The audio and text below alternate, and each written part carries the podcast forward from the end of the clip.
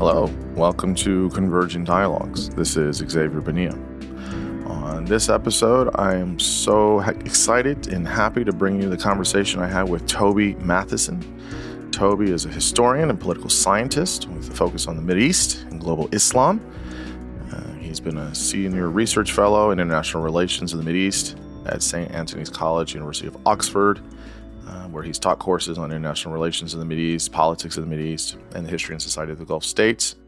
He remains an associate member of Oxford University's Department of Politics and International Relations. He is also uh, the Marie Curie Global Fellow at Stanford University. Uh, and uh, soon to be later this year, he is at the University of Bristol as senior lecturer in global religious studies and global Islam. Uh, he's written a handful of books, including the most recent, The Caliph and the Imam The Making of Sunniism and Shiism, which is a global history of Sunni Shia relations. Um, and that's what we talk about in this conversation. Uh, I forgot how I came across this book, but um, I was able to, to, to get it and read it. And it was, I mean, just a really opening of my understanding not only of Islam but also of I could I guess you could say global history and global politics. Of course, Islam is one of the major religions of the world. Over a billion people are uh, practicing Islam, and I think we do a, a, great disservice to ourselves if we don't understand something that has captivated the hearts and minds of billions of people on the planet. And I really kind of walked away from reading the book, and certainly after having the conversation with Toby about what what all of these um, kind of uh, different uh, divisions and the relations of various aspects of um, Islam are about, where where they come from, their history, and so it's it's very informational, but I think it's also really helpful in trying to understand a little bit more. Uh, when folks engage with you know, you know their peers or friends um, that may be uh, Muslim and, and have a more you know open understanding of things and and hopefully it can be um, very helpful in that way. At least it was for me. We start by talking about this this kind of divide of Sunni versus you know Shia, and and he talks about in the book and in the conversation of why that's not true entirely to make it a kind of us versus them. Of course, there are uh, moments where they've, you know, it's been more acrimonious, but a lot of times it's, you know, coexisting or living uh, together at different points in history. Some are positive or negative, but uh, it's not a exactly a us versus them type of way of framing it, and it's a, probably a poor framing. We talk about the origins of Islam, uh, starting with the Prophet Muhammad, and and most importantly, where this all kind of ramps up, is this idea of succession. You know, after the Prophet died, you know, how does Islam kind of uh, carry forward? So we talk about that. We talk about the various schools of jurisprudence.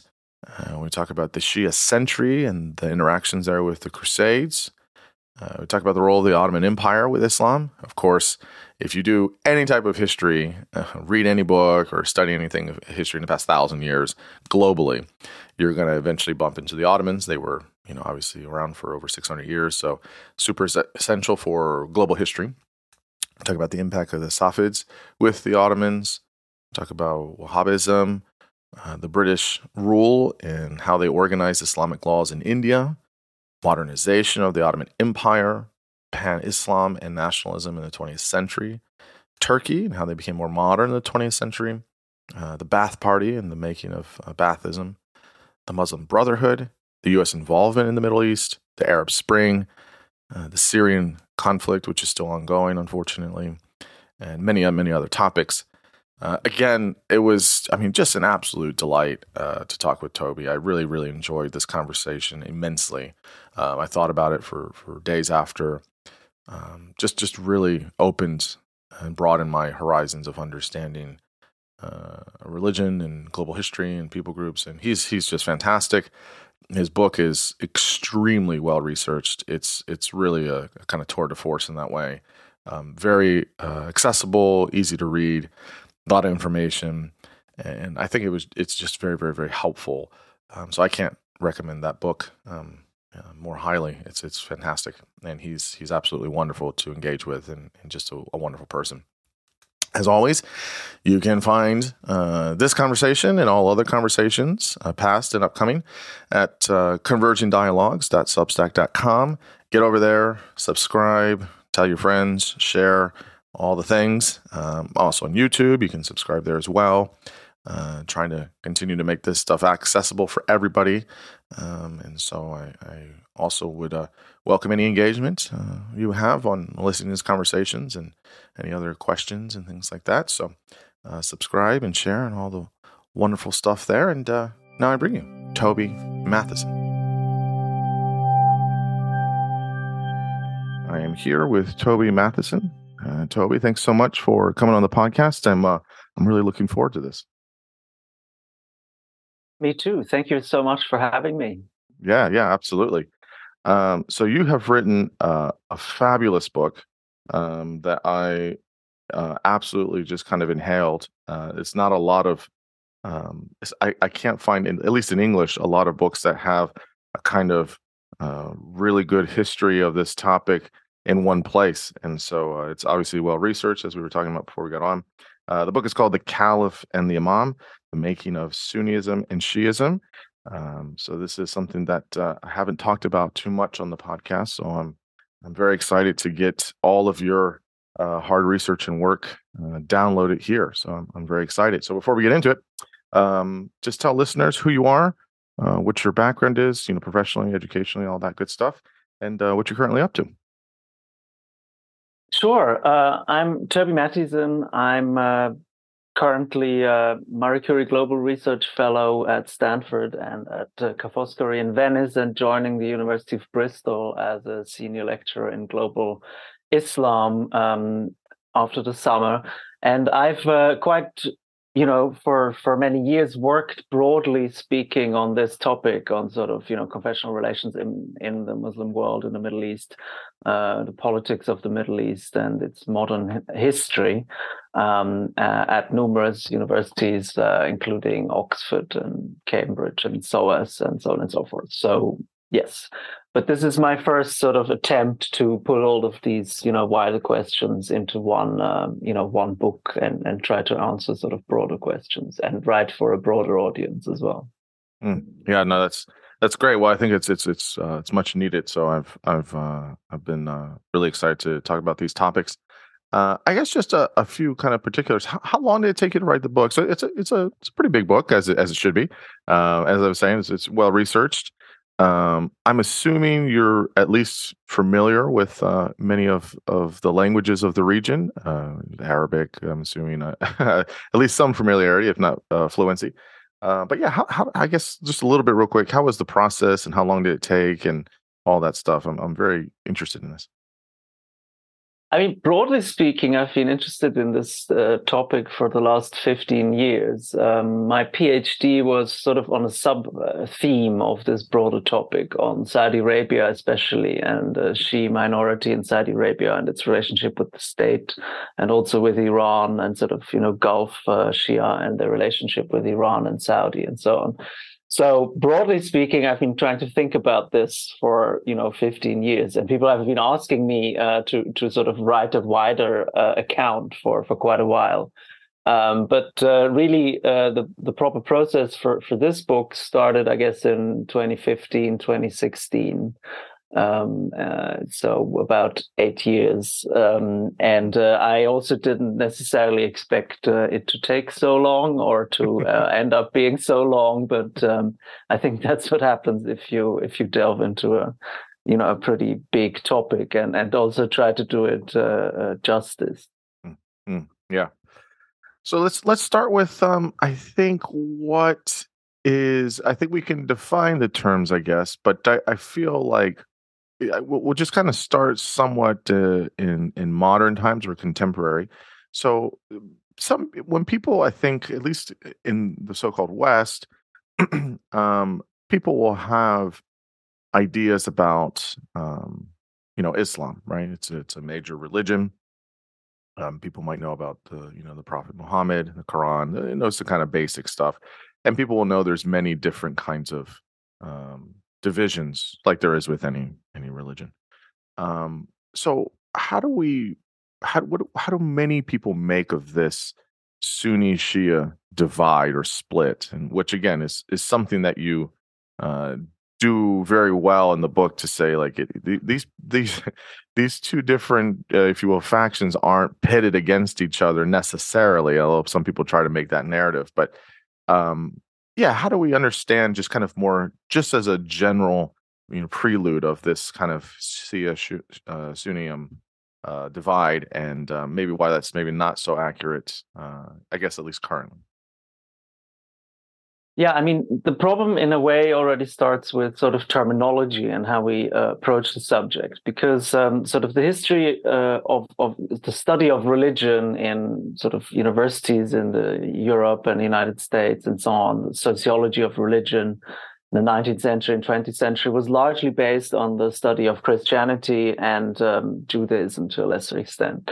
But so, you know, in Christianity, as we all know, I mean, the sort of the major split, uh, in a sense, happened in the Reformation uh, much later in the you know, in a completely different scenario from when the religion was first um, founded. And um, so a lot of terminology is sort of associated with that. So sort of the church and the sect, uh, mm-hmm. in a sense, of the sect splitting off from the mainstream, like in a Protestant way and, and protesting against sort of the church's uh, path and so on and so forth.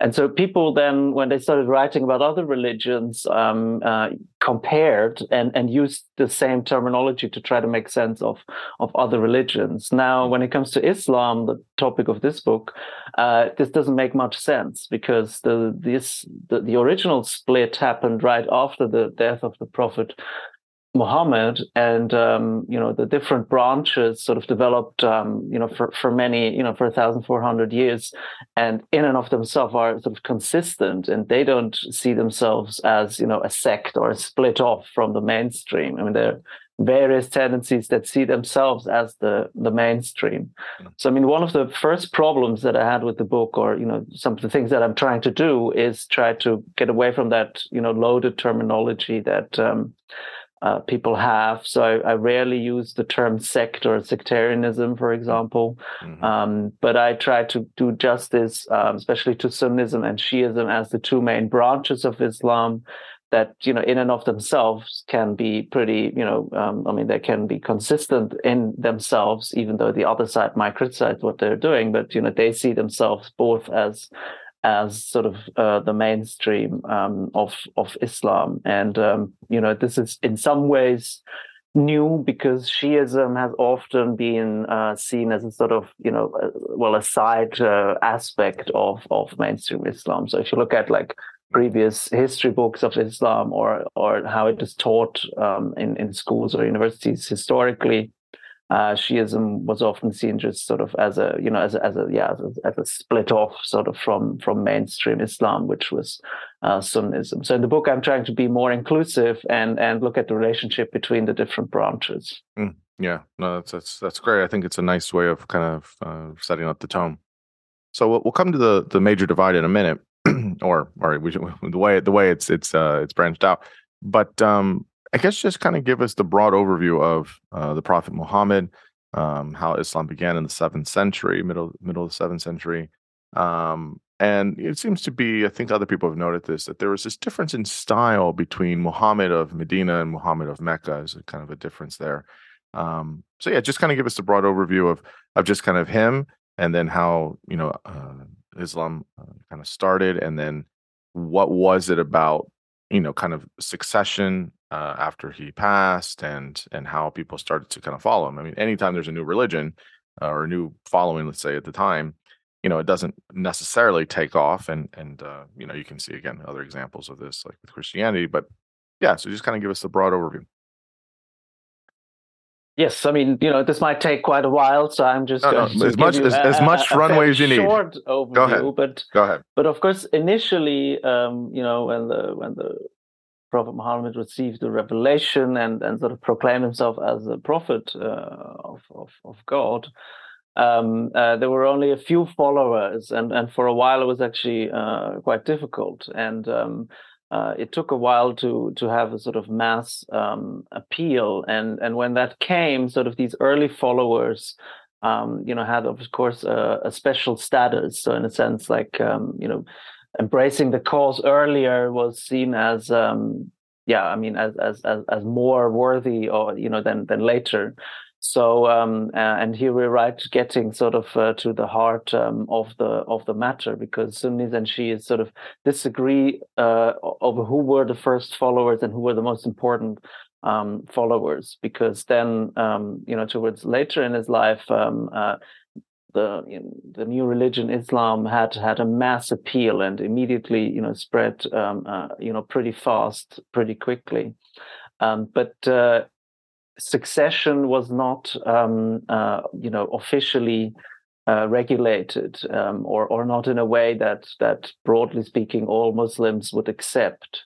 Uh, so after his death, there was uh, immediately, um, uh, um, well, disagreement about who would succeed him. And by that time, you know, the Muslims already controlled pretty, you know, large parts um, of, of the Arabian Peninsula and and, and went, um, you know, further further out. So this was an incredibly important um, questions. And so um, some people said that uh, Abu Bakr uh, uh, was, of course, you know, should be his main successor, and others said no, it should be Ali.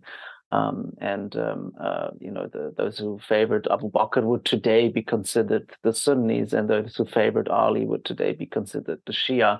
I mean, this is another issue. These terms were not used at the time, mm-hmm. Sunni and Shia. Mm-hmm. Uh, they were um, later on, you know, written into the, the history or given to these groups, and and um, so the meaning of these terms uh, also changed. One has to be careful. Uh, Ali eventually became the fourth caliph, accepted by Sunnis as well. So Ali is a crucial figure in this story. It's you know it's, he's very revered by Sunnis and by Shia, but his particular position is is seen as different um, uh, by Shia. The Shia think um, he and his offspring um, were were actually designated by the Prophet, um, something the Sunnis don't accept as I mean, you know, as his actual successor, and that they had some special charisma and knowledge, and and you know that the bloodline was very important for for succession, and that this you know this this family of the prophet, uh, the Ahlul Bayt, as they're also called, were wronged right from the start. So I mean, you know, in the book, I make the argument that afterwards, you know, there was, you know, the, the question was largely political. You know, in in different centuries, it could matter more or less but but ultimately you know it is at the start you know, really of of of the religion that uh, you know this this fundamental disagreement um, took place and and that has been invoked uh, ever since by by various um, you know factions and so on. Yeah, so I think you, say in the book, uh, in good uh, way to point out that obviously these terms weren't used at the time, but what we would know today is that there was um, Sunnis that the succession was based on the community's elite uh, on merit, and Shia is based on uh, the succession was based on designation of the of his his cousin, I believe, Ali, and then all of the subsequent offspring.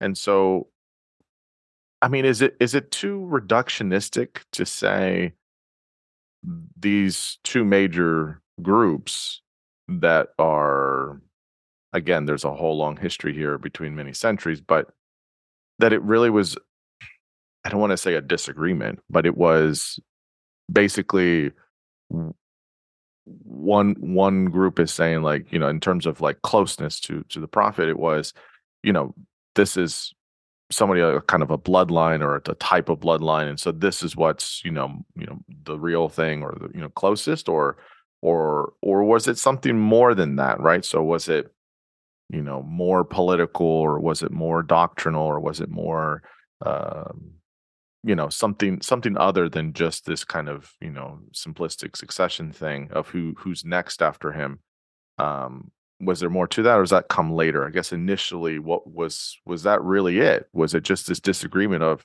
who's closest to him and who gets to like take on the mantle of sorts after his his uh, death? Yeah i guess it's all of these uh, questions together uh, in a sense. So um, uh, yeah, and and uh, you know to explain really later on, you know, to explain today's uh, uh, events and so on. I, I think this early period you know one doesn't need to overstate it either i mean it is the mm. uh, you know the origin of, of, of everything but it's sort of the way in which it has been evoked in later period which mm. which matters because there were also many periods when this division actually didn't really matter so much anymore and could be mm. you know toned down and people could get along um, very very well. But i think sort of the emotional resonance of that early split um, you know for both sides is is yeah i mean shia think uh, you know the islamic history took a wrong turn at the start. Mm. and and sunnis think well the shia they they they sort of didn't go with the mainstream and um and sort of deviated from you know what the yeah the, i mean what what should should be just they should just accept what what happened. Because course, in the early period, the, the majority of the Muslim community followed the, the four caliphs and, and what came to be sort of the Sunni standard norms. Um, and um, and and broadly speaking, this has been sort of the pattern, you know, with mm. a few exceptions like the Shi'i century, which I guess we talk about later. But I mean, Sunnism has become the the majority uh, form of, of of of the religion, um, and so um, but yeah, I mean, th- this early split has uh, extreme emotional uh, resonance, mm. and um, mm.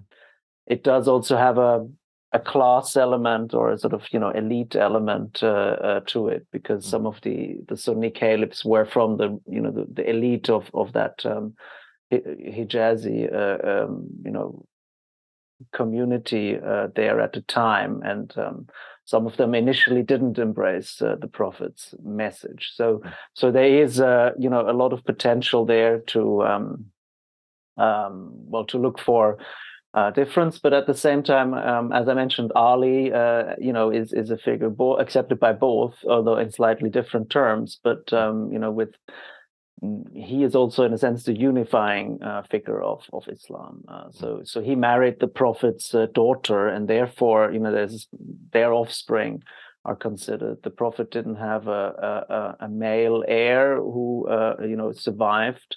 Um, uh, so so the yeah, I mean the, the children of, of of of Ali and his daughter are considered um, the family of the, the Prophet in a in a narrow sense. Mm. Mm. And um, yeah. You, yeah, you're talking about uh, Ali as being uh, super important, but I think maybe uh, one reason of this is the descendants. So the so obviously I'm as a as a Westerner, my I don't know Arabic, so all of my my pronunciation is going to be super terrible. So forgive me. But uh, all of his descendants, uh, Al Al Bayt, uh, they they were the the ones that kind of carried it on. Uh, you you explain on the Sunni side is that uh, you had the the these certain caliphs, the Umayyad uh, caliphs, right? Is this mm. right? And um, I guess how after his death, you know, maybe there's some unifying, you know, figure of sorts with Ali. But again, how is there, you know, as as you move further away from, you know, the Prophet, and then maybe after the death of Ali, did it seem to kind of splinter more? Um, or or did it still kind of seem more of like, well, here's the the descendants of Ali, so that's closer, and we just kind of follow along. How did it, as it started to go through the seventh and then eighth century, how how was the the um, following? I guess uh, you know, staying in line with with this, or did they continue to splinter? Yeah i mean at the beginning there were also other sort of groups that had you know different ideas which died out which we don't know much about um, mm. and so on and so forth um, and uh, the broad categories of, of sunnism and shiism and there's a, there's a third branch uh, kharijism uh, they uh, you know they they started to include um, people of very different opinions you know they became broad movements but within these movements there was also a lot of diversity. So hmm. um, eventually, uh, Sunnism started to incorporate three, I mean, three major schools of thought and, and four schools of jurisprudence. Mm-hmm. Although that's you know, it's a bit later, and and the Shia they also have three major uh, schools of jurisprudence um, within Shiism. So Twelver Shiism, Ismailism, and uh, Zaydism. Mm. And they, uh, the difference between them is they, you know, they disagree on the line of imams. So, um, you know, several successors um, to Ali and and his uh, his children. Uh, you know, eventually there was there were two splits, two major splits, and um, so they followed a sort of different familial line, and and say you know they are the the important uh, uh, leaders, and um, Ismailis um, have a line until today, actually, which hmm. they say goes back, uh, you know, their Imam, the Aga Khan today, I mean, of, of, the main majority line of Ismailis, is that sort of Imam, um, you know, officially uh, with a line going back to to the Prophet. Uh, in the other, especially in Twelver Shiism, the um, the line ended with the twelfth Imam, who they say uh, disappeared and uh, you know will return on the day of judge, judgment. I mean, that's why they're called uh, Twelver um, Shia. But so, you know, within the two broad movements, Sunnism and Shia, there was a lot of um, diversity hmm. um, and a lot of uh, splits um, within them. And sometimes the rivalries, you know, in those two movements could be as strong as the ri- rivalries um, between them. So hmm. you also have a period when the four uh, Sunni schools of jurisprudence um, you know don't get along uh, at all with each other. Hmm. So let me. I want to come to the the schools of jurisprudence uh, uh, that you're referencing there, but I guess one quick note here is all of this stuff is really important for folks that are believers of uh, of Islam because I mean it's the Holy Prophet, right? It's their it's their their main uh, you know figure, main figurehead. They're they're and and then also, you know, this is coming from Allah, from from God. There's all of the the you know the Quran. I mean, this stuff has big importance, right? Like it has like this isn't just you know a guy out in you know Arabia that had some cool ideas, right? Like this is this is at the same level. I mean, it's obviously a huge religion, right? Like this has these these the, all of these splits and how people are doing things I would imagine has a lot of is is pretty consequential, right? Of how to do it, how to follow it. Are we doing this the right way? Are we doing, you know, the will of God or Allah? Um, are we reading the Quran in the right way? And is it is it that? Is it it's like big, big, big, big stakes? It's not just some cool ideas. You have your way, I have my way. Like people are putting, you know, really a lot of investment into this. Is is that Am yes, I overstating I mean, it or, or no? No, I mean, this is incredibly important. And that's why it's also, you know, uh, important to be a bit, um, you know, careful when talking about it or writing about it, not to offend sure. uh, anyone, especially, you know, these are sensitive issues. It's one sure. reason why the footnotes ended up being so long, you know, because sometimes yeah. I, I just wanted to, you know, quickly explain, you know, what are the different views on a, on a fairly simple matter. But then, you know, to, mm. you need to reference um, this properly because it's, it's contested yeah. Uh, and often contested, you know, from different sides. As I just mentioned, there might be different opinions in Sunnism or in Shiism on a particular matter. Mm. Um, and um, yeah, it's important to be sort of careful um, about this. So, you know, one of the main problems, in a sense, that arose in, in, in Islam or you know in any other religion was that you know in the beginning the the word of the prophet and whatever he did was was seen as law I yeah. mean, was seen as you know this is the way to do it, and it has to be emulated. And then you know after he he died, um, uh, people uh, started to I mean the first generation of Muslims they still remembered how he did things or what he said, mm. and what he said would become the I mean, well, I mean the Quran would be eventually uh, written down um, and you know, one of the important things, for example, is that um, eventually, actually, uh, Sunnis and Shias uh, uh, agree on on on on the one on the Quran as one text. Mm. So um, historically, there were a lot of polemics that perhaps you know people would see, or oh, that some things had been omitted, or, or, or so on. But today, um, you know, all major Sunni and Shia scholars agree on the same text. So it's mm. actually pretty big you know agreement here. Uh, yeah. It's also important yeah. uh, to note. But then the second, so the, the the two main things, I mean, in a sense that people, you know, Muslims should should follow is is the Quran and the the guidance left by the Prophet uh, through his uh, actions. So mm. that's often called the the Sunnah, the tradition. Mm. Um, and uh, here is now where you know uh, uh, there are already uh, diverging um, opinions because um, uh, well, Shia have a different uh, view of, of what that tradition is from uh, Sunnis. But the term Sunni comes from this Sunnah, mm. you know, which is that sort of, uh, you know, the, the, meaning of this whole body of of things that that he did or said uh, in his lifetime. Um, and so Islamic law as a discipline um, starts to form around how to interpret uh, the Quran and the Sunnah to make, you know, to to regulate life for for Muslims ever after uh, mm. uh, until today. So this is how then the, the different legal schools become uh, formed, and um, you know, for for many Muslims for many centuries, this was incredibly important, and mm. Uh, you know, these rulings, um, yeah, I mean, shaped, um, you know, everything really. I mean, the whole life and and uh, you know the legal um, system and it is here uh, that you know there were pretty strong disagreements between uh, Sunnis uh, and Shia because um, um, Shia said that also you know the Imams, so the sort of successors of the Prophet, whatever they said and and did is also law. So there's a much wider body of of precedents and so on that you could choose from and that eventually led to you know some different interpretations. Um, so when you know in, in sort of Shi ruled states um, or or in states where where both systems were allowed um, this happened mainly later under colonialism and and so on and so forth and in the modern period you have actually differences on you know inheritance law or or divorce or or things like that which can be quite significant.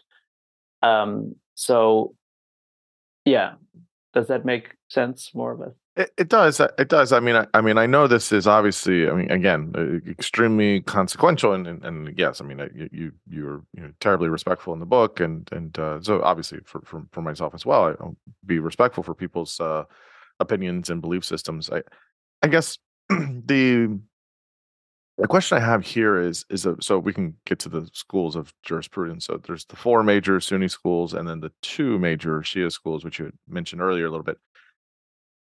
I guess the question here is so when I think of jurisprudence, I think of like law, like like uh, like a legal mm. system, right? So so this isn't mm, these aren't mm, necessarily schools of thought or like it's not philosophy it's not wisdom it's not um you know some type of uh aphorisms necessary you know it's, it's not something like it's not like a wisdom tradition or philosophy tradition like these are these are rules these are laws that you have to follow and the different schools are the different interpretations based on the Quran and the the Sunnah of how to how to do that. Is is that like a, a, a loose way of explaining that, or, or am, I, am I missing something? Um, yeah, no, I think you're you're right. Uh, no, the, the, legal schools they they are there to you know devise rulings and establish a, a legal system, and there I, I focus on them quite a lot in the book because I think they're you know pretty important at different points in history, including sort of in the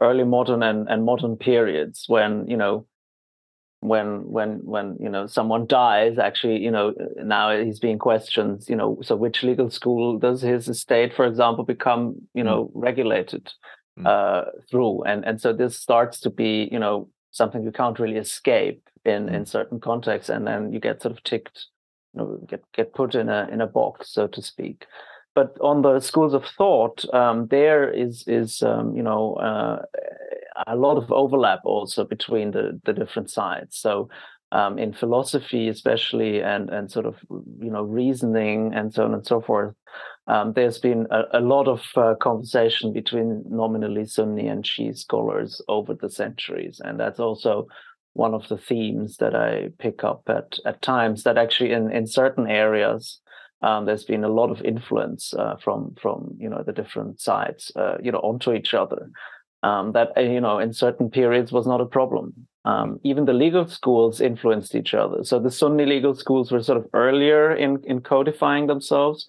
Mm. That influenced strongly the the Shia legal schools because the yeah the Shia legal schools for a while had uh, had imams still living who could sort of act as guiders. Um, uh, and uh, so yeah, there was also strong influence uh, there. So I mean, one of the themes of the book is also well influence and, and, and shared knowledge and, and interaction and so on and so forth so it's mm. not just conflict or or divergence um, mm. uh, eventually i guess it is a story of of hardening uh, identity boundaries, uh, you know, over over the whole time span. Mm. But um, you know, within that, there was a lot of time for you know communication and, and cross referencing and uh, and interaction and so on and so forth, especially in in like also in non legal disciplines of of knowledge.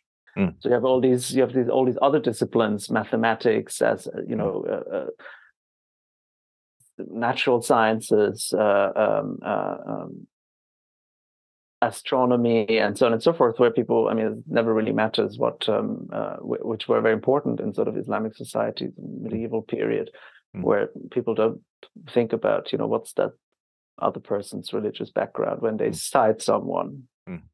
So this this really does sound like it's more of as you branch out to other disciplines about maybe the the natural world or even metaphysical claims less important about the different school, but it's more of you know when it comes to the Quran and the Sunnah and and understanding certain interpretive aspects of that. That's where it maybe has a, a, a more of a, a, sticking point. The the four uh, uh, um, Sunni schools are the Hanbali, Maliki, Hanafi, and Shafi mm. schools, and on the Sunni side, it's uh, the Ismailis, Zaydis, and and uh, Twelver uh, Shia. Um, and uh, yeah, I mean, the book sort of looks at the relations between all of them. Um, uh, and as I mentioned, like in later periods, so in the 10th century, 11th century, um, you have this period that's sometimes been called the, the Shi century, when especially mm. Ismailis uh, take power in numerous key locations. So the Fatimids uh, start to rule Egypt um, and and actually much of the southern uh, Mediterranean. Uh, it's it's quite spectacular, really. You know, including uh, you know Sicily and and and and and and much of North Africa, really.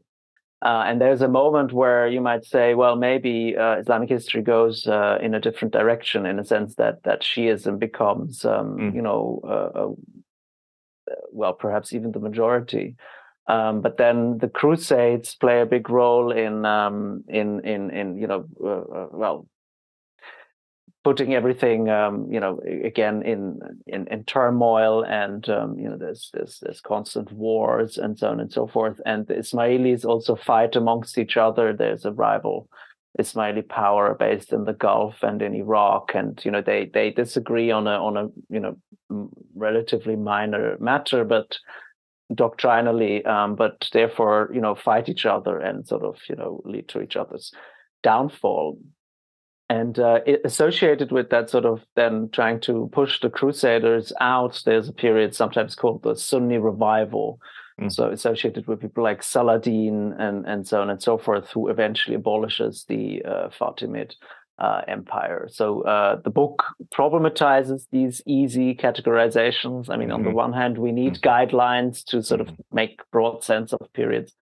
But uh, for example, the, in the Shia century, there was very little conversion, top-down conversion, and also, you know, in the Sunni century, in, in the Sunni revival, you know, it wasn't like uh, the Shia population that did exist were converted to Sunnism uh, or something like that. So, mm. so in this sort of pre 1500 uh, era uh, states i mean you know it's not like today we understand the state had had fairly loose control mm, sort of the religious symbolism was was largely sort of symbolic often associated with the capital and, and sort of state um, in a sense, rituals, uh, and and and there was fairly little mass conversion. Um, hmm. uh, and and if this conversion happened, it took a very long time. So it was more through, let's say, tax taxation or or you know tax incentives for believers versus non-believers of whatever the, the right creed or the right religion um, at the moment but but not sort of saying well you know you have to buy by next week you you have to convert or you know, mm-hmm. else something really bad will happen to you so that i think problematizes these broad um, characterizations yeah, I was going to ask about that. Is it's it's interesting how you talk about the kind of the Shia kind of century. I mean, it's a long time. I mean, it's not like you know, it's, it's you know, talking you know, uh, decades and decades and decades, going spanning two two centuries. Um, I, I guess, in in in that sense, was you know, it's a different time, and there's all these things going on in the world, but in this region, there there wasn't an emphasis necessarily on how do we spread this and get everybody else to believe, you know, uh, Islam necessarily? I mean, was there any type of conversion going on, or was this more of you know more regional types of conflicts or or you know, domination, or I guess what was the motivations here politically for for the Shia or or the Sunnis in, in different. I mean, ultimately, yes, there was mass conversion to to Islam. I mean, the story of the first few centuries of the Muslim, you know, expansion and and, and conquest uh, is, is, a conversion to Islam of of, of many many populations. But um, again, it, that happened largely also through. Uh, yeah, like tax incentives and, and things like that, or you mm. know, in in in you know what's today Syria and and the Levant, for example, is a mm. process that took several um, centuries. Um, uh, uh, I have a colleague at Oxford, uh, uh Christian Sahner, who who wrote about this sort of you know the slow conversion to Islam in in the Levant. You know how did it happen and so on and so forth. Mm. Um, my book looks more at you know inner Islamic relations. So you know mm. once uh, people you know embrace Islam maybe often it was a very loose understanding of what it meant. Um, uh, so, uh, uh, you know, one of the arguments that one could make is that you know this this idea that you know the the family of the prophet um, uh, there was some you know tangible um, uh, well, the rituals uh, and and so on and so forth. There was also visual depictions at time of the family of the prophet that that was perhaps more easy to, for people to relate to. So it became a, a big, you know, role in in public uh, religi- religiosity, including in newly converted uh, populations. And it wasn't necessarily seen as something Shi or something Sunni. It was just broadly speaking seen as something um, uh, Muslim, mm. I guess. Yeah, uh, yeah.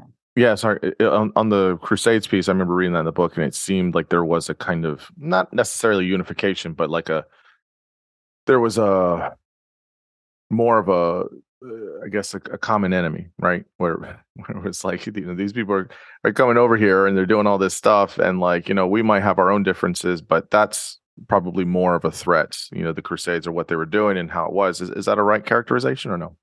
Yeah, I mean, on the one hand, yes. I mean, in the beginning, uh, the Crusades were seen as just sort of another um, a- another power. I mean, no one mm. really knew that they were going to, you know, for several centuries try mm. to, you know, set up a massive settler state in in, in Jer- around Jerusalem and all the, the, the southern Mediterranean coast. I mean, I think people, local people didn't understand that, and, and the local powers also didn't understand it. And probably the Crusades themselves didn't really mm-hmm. know that they were going to have so many Crusades and, and waste so much resources uh, and energy on this. Mm-hmm. Um, and so initially, there was not that sort of common reaction, and there was quite a lot of sort of, you know, they, they made alliances temporarily with this or that ruler. Mm. Um, uh, you know, one of the interesting things somehow is also, you know, the undermining this whole Christian Muslim rivalry, you know, that's always been going on, uh, is that um, obviously the the crusade started with a call from the uh, Orthodox uh, uh, um, uh, patriarch in Constantinople Um, uh, but then eventually, uh, the, the, the Orthodox uh, Church was was ransacked, and and uh, you know the the Catholics, uh, you know, once they had established sort of control, um, they they uh, it was absolutely not a, a, Christian solidarity, but in fact Christian sectarian rivalry that that also was very um, uh, powerful here, and also you know uh, some of the Christian churches in, that existed in the Levant. Um, uh, you know, once the Crusades were there, they started looking at at them more closely and saying, "Well, actually, you're not following the right doctrine, and and you know you have to change," mm. um, and so on and so forth. So on on both sides, I guess there was much more diversity um, than than is commonly uh, assumed, but you know fundamentally the crusades were just another period of upheaval and it definitely undermined you know helped also undermine sort of broadly speaking sunni uh, rule sort of the early sunni caliphates. And um, uh, this intensified later uh, in the 13th uh, century when the the Mongols uh, start conquering you know much of the, the, the region that were talking about here and eventually um, you know overthrowing and abolishing the abbasid uh, caliphate which is this mm. other main caliphate that that succeeded the uh, Umayyads and and and played such an important role for for several centuries. So you have several times sort of external powers conquering what by then is becoming sort of the core of the Islamic world and um, uh, decentralizing religious and political authority. And when that happens, um, you know, movements that that are not, you know, from from different perspectives can flourish. Mm. And um, so this, I think, in part explains why so many, you know, different branches survived and and and strengthened um, uh, for a long time. And these include the Ismailis and and Twelver Shia uh, and the various groups that exist until today in, in Syria and and Lebanon, such as the Druze or the Alawites. Um, uh, and also the Maronites and, and sort of several, you know, smaller Christian uh, mm. groups that are, you know, don't conform to Catholicism or to, mm. you know, uh, Sunnism. Mm. Yeah, it's just super fascinating how how how how these things persist, how these groups persist for so long. It's just fascinating. So we talk about uh, Muslim empires. So obviously the Ottomans are much talked about. It's it's almost like this. I, I find I keep bumping into the Ottoman Empire and everything I'm reading, and I'll talk to people, and oh, it pops up in this history, and pops up in this history, and even even because it went so long, it's over 600 years, and um, uh, it was. In, I had a conversation recently with a with a, a, historian scholar on on Suleiman, who who you know was is super fascinating, is super interesting. I think in the 16th century, if I'm right. So I guess just from your perspective, you know, so you have this kind of period where you know post Crusades, kind of you know the Mongols are still there, but after this period, and we get into the 14th, I think, 14th century, um, and you know getting close to 15th and 16th century where there's that kind of you know big pivot that a lot of historians discuss what was it i guess about the ottomans that made them super powerful and influential for islam? I mean they have their own kind of um, uh, way of centralizing power and how they governed at different points but how how how did uh, islam become such a, a big uh, player here for the Ottoman Empire. So I guess you you immediately pointed to sort of the fundamental um, you know importance of the uh, Ottoman Empire, but also in a sense to the problem of using the term Ottomans as you know explaining something because yeah. they they they ruled for so long and over such a vast uh, area, but also um, at other points it was much smaller and. The, the, the, the kinds of rule of let's say the, the 15th century sort of a local chieftaincy uh, to you know early 20th century uh, you know industrialized uh, nation state mm-hmm. um, is you know with a vast army and the navy i mean it's just we're talking about completely different mm-hmm. things which mm-hmm. are because it's the same dynasty uh, you know are called Ottomans. So we really need to be. I mean, that's why the Ottomans pop up everywhere because they're, right, so crucial right, for so many right. different periods. But but we need to disentangle this a little yeah. bit. And I mean, Ottomans are very important for this book, uh, obviously. So index entry on the Ottomans is vast. but uh, but we need to take it apart a bit because it really means different things in in sure. different uh, periods.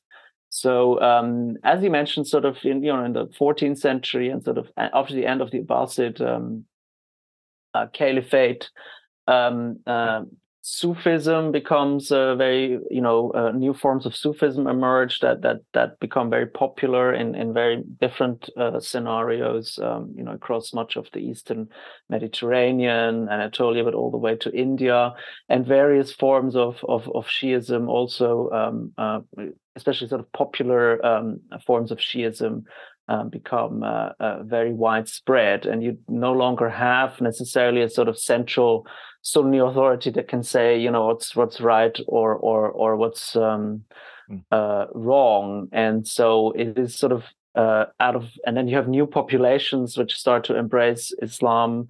Um, uh, Turkic speaking populations, uh, and you have a lot of migration and a lot of sort of, you know, because of all these conquests and uh, including you know the, the Mongol conquests and then their rivalry with the Mamluks, you have you know uh, well a lot of population movement and mm. and general um, you know insecurity uh, and uh, it is in that sort of wider context that two main movements uh, emerge that have a strong sort of tribal backing both in sort of turkic speaking uh, Anatolia, and both have a strong religious uh, element um, uh, to them. And one are the what become later the Ottomans, and uh, the others are the Safavids. The Safavids themselves are actually originally a Sufi order, hmm. but um, where you know the, the leadership is sort of passed down in the Safavid family of the order, but that takes on also the the form of sort of a social political movement with the eventual aim to to founding uh, a state.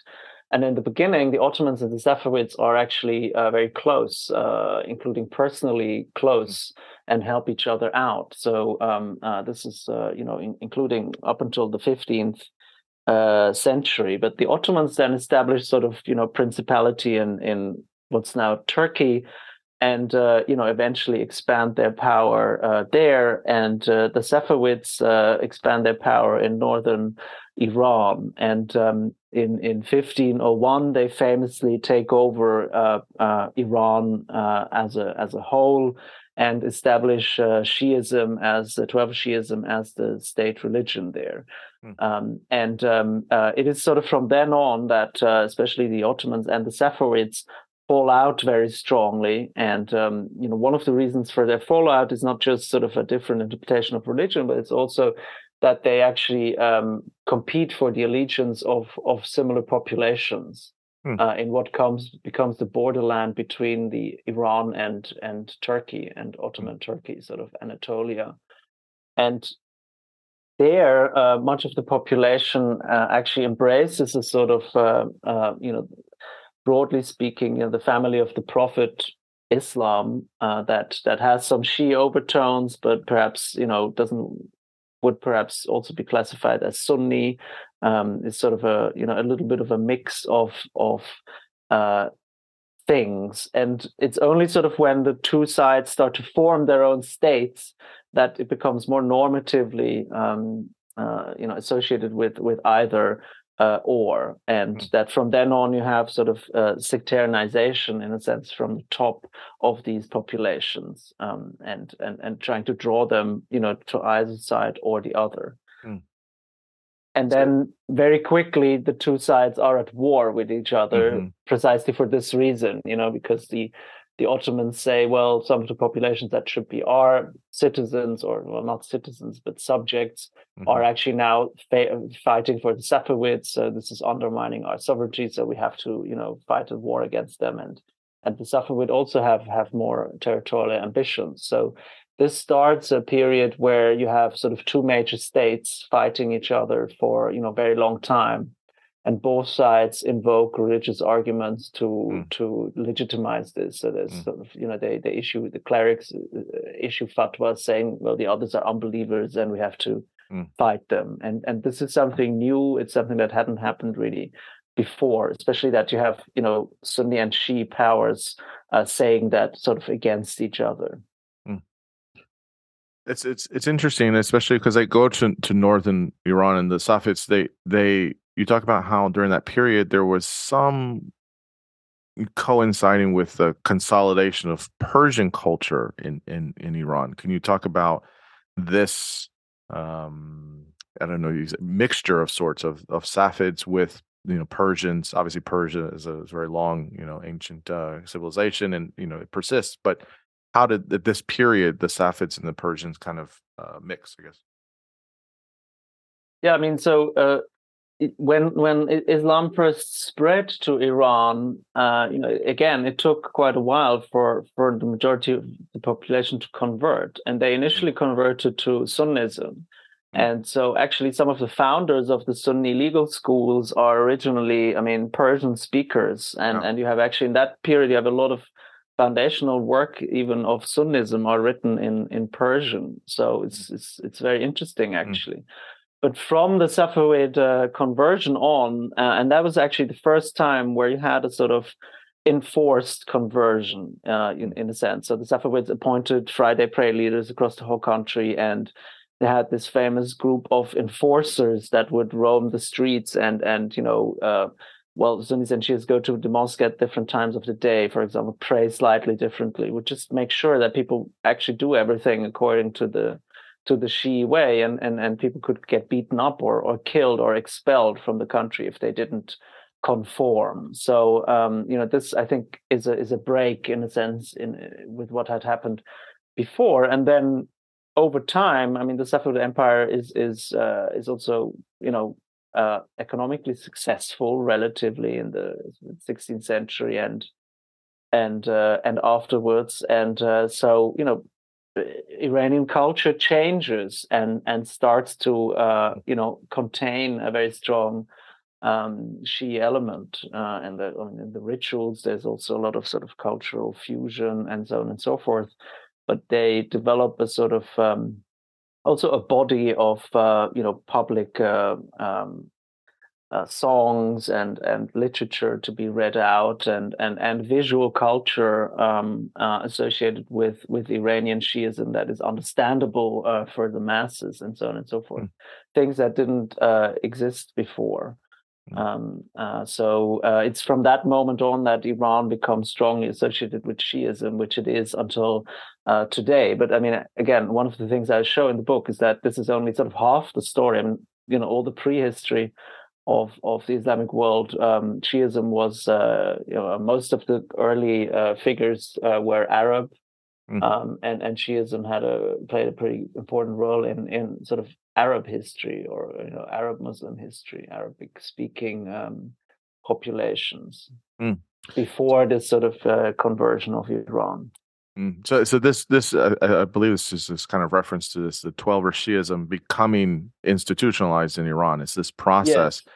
and I guess specifically, I mean, what is it? Is it is it not only just the there was some obviously precursors there, as you were talking about, with you know some of these things were already written uh, from one of the schools in you know in in in the kind of um, uh, Persian language, but was it also this kind of at the time during this period of conflict with the Ottomans and then having their own sort of kind of empire. I guess the question I have is is how did it become so institutionalized in Iran that we still see as dominant today? I mean, we're talking six, seven hundred years. It didn't it didn't break. It, it's main it's been it's persisted. I guess obviously, of course, it's not mm. this majority. I'm sure there's minorities for sure uh, that are that are less um, big. But what is what is it i guess that has that holding power i guess that you think is it is it something about this period or this conflict or is it something else i mean on the one hand uh, the the safavids themselves had a sort of special charisma especially those the mm. early founders and they were seen as sufi leaders and those who, who followed them they really saw them as you know well you know more than just political figures i mean mm. even you know mm. very important religious leaders. Uh, then, as I mentioned, they sort of fused uh, uh, uh Shiism with with Persian uh, uh, rituals, I guess, and, and culture, and especially language.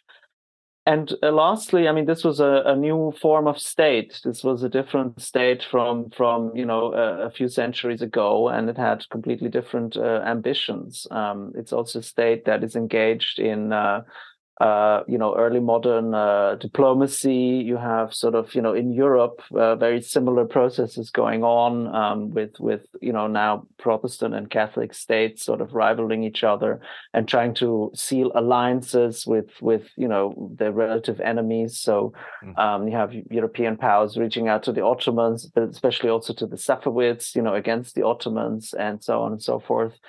Um, so you know, it's a it's a, a a, new kind of state. It has more resources, um, uh, and uh, yeah, I mean they were very committed uh, believers uh, uh, also, mm. and um, you know they also appointed clerics mm. uh, to to oversee that sort of enforcement.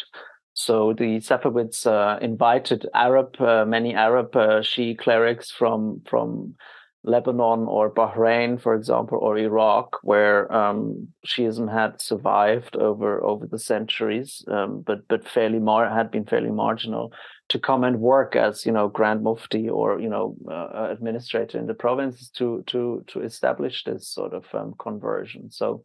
Hmm. Um, uh, and uh, on the other hand, the Ottomans uh, did the same. I mean, uh, they they uh, uh, eventually established new teaching institutions for the clergy, and um, you know recruited hundreds of clerics to to work across the empire and promote a sort of Ottoman Sunnism.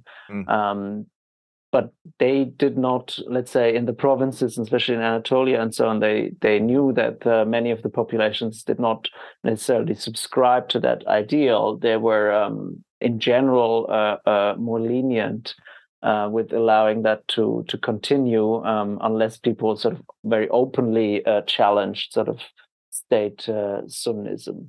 Mm. Um, but in general, yeah, we're dealing with sort of a, a new kind of state. Um, mm-hmm. These early modern empires uh, that that become quite committed to to institutionalizing a particular um, form of of of you know confessional identity.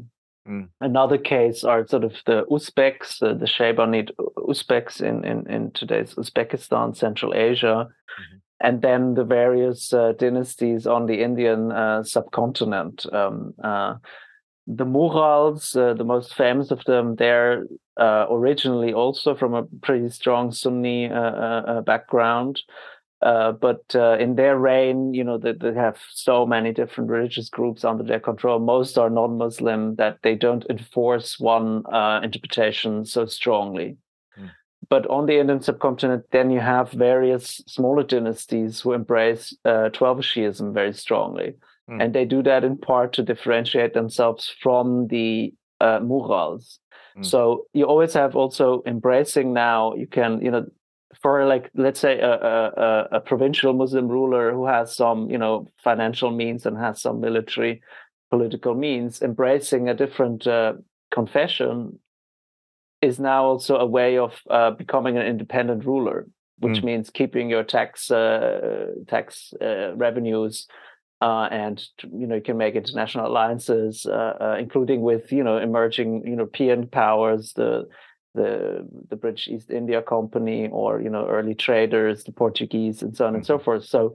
Um, for many, it's actually quite a convenient way of of not having to pay sort of allegiance, for example, to the Ottomans or the Mughals, who say, you know, we're the we're the we're the caliphate on earth. You know, you can't have a you know you can only be our vassal, uh, you can't be an independent, truly hmm. independent mm. power. So embracing, um, for example, Shiism becomes a way of of saying no, we we can be uh, independent. So the Safavids definitely do that. Um, there's a there's a bit of an element where the Safavids sort of think that the other Shi rulers in India should be subservient to them, and and some of them are actually inspired by the Safavids to to to also try to sort of convert their populations to Shiism.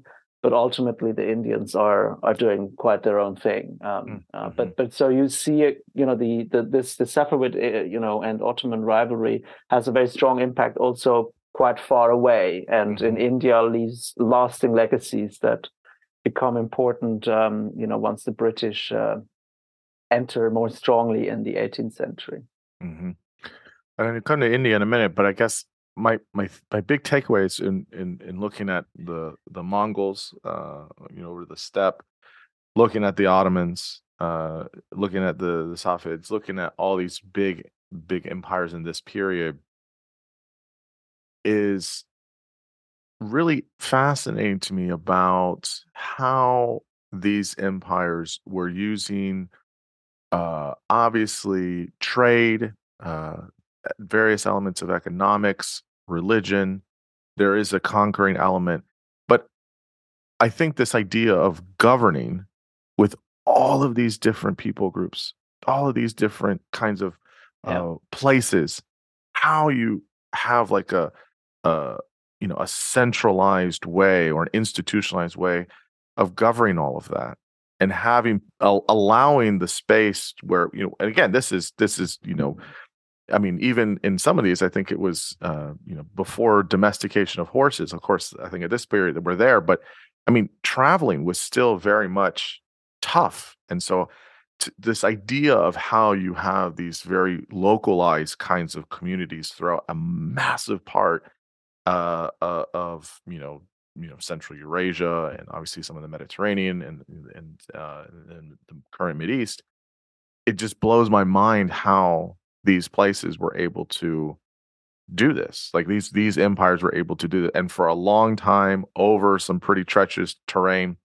It's very. I think there's for, me when I hear all of these these uh, these these histories, it it, it it's a reminder of how you know humans are not really that different from today different times and different things going on but this idea of how they were able to to do that and how in some ways maybe because things were simpler in one way and, and not another in some ways maybe there's so many things we can we can learn from how people were able to govern of course there is lots of raping and pillaging and devastation and war and killing but um, it's it's interesting, I guess, when you think about it from a systems perspective, how this was happening with these dueling factions of sorts. What are what are your thoughts here?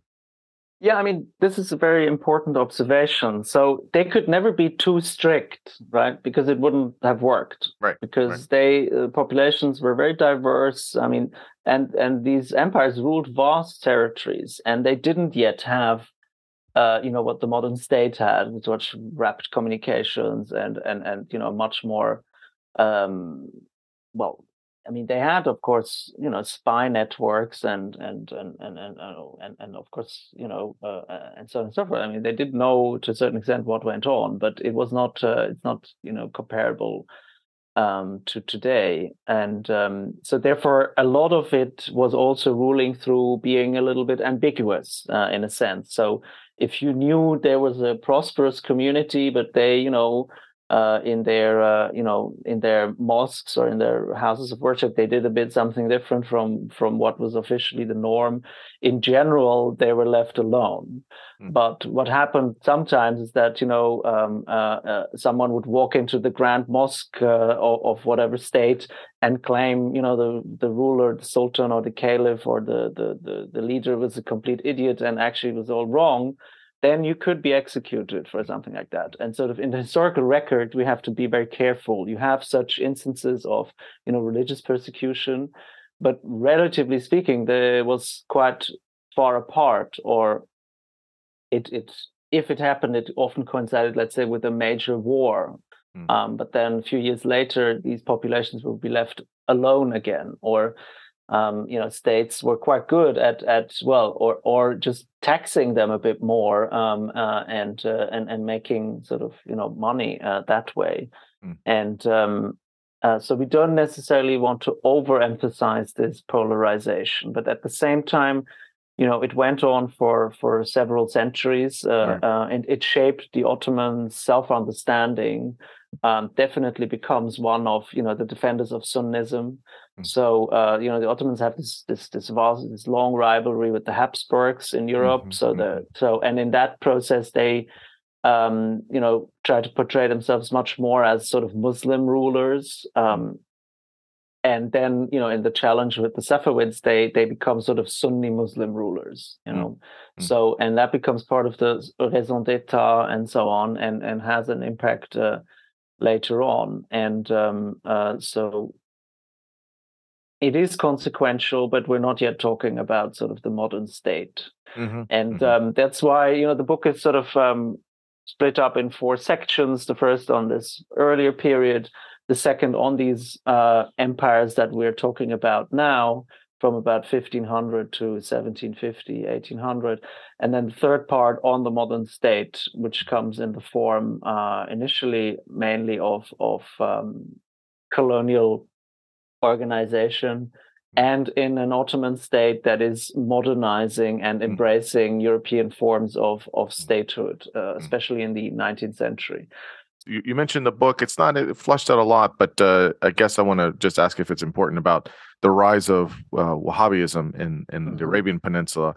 How uh, we, we mentioned India a little bit and, and kind of the spread to India, and India will probably become more of a, a player in the modern state. But with Wahhabis, I guess what is the what's the role they play there during this kind of uh, you know uh, state and between you know 15 and 1800 you know uh, what what is their their rise and then and then how how that uh, kind of comes on the scene Yeah, no, I mean, the Wahhabi movement is incredibly uh, important uh, for so many reasons, but especially here for this uh, uh adversity towards Shiism and the way this uh, really influenced Sunni Shia relations uh, ever since the, the Wahhabis emerged. Mm. And so the Wahhabis emerge in the 18, mid 18th century on the Arabian Peninsula. There's a, a cleric called Muhammad ibn Abdul Wahhab and uh, he comes from a small town in Najd in central, um, in the center of the Arabian Peninsula today, Saudi Arabia,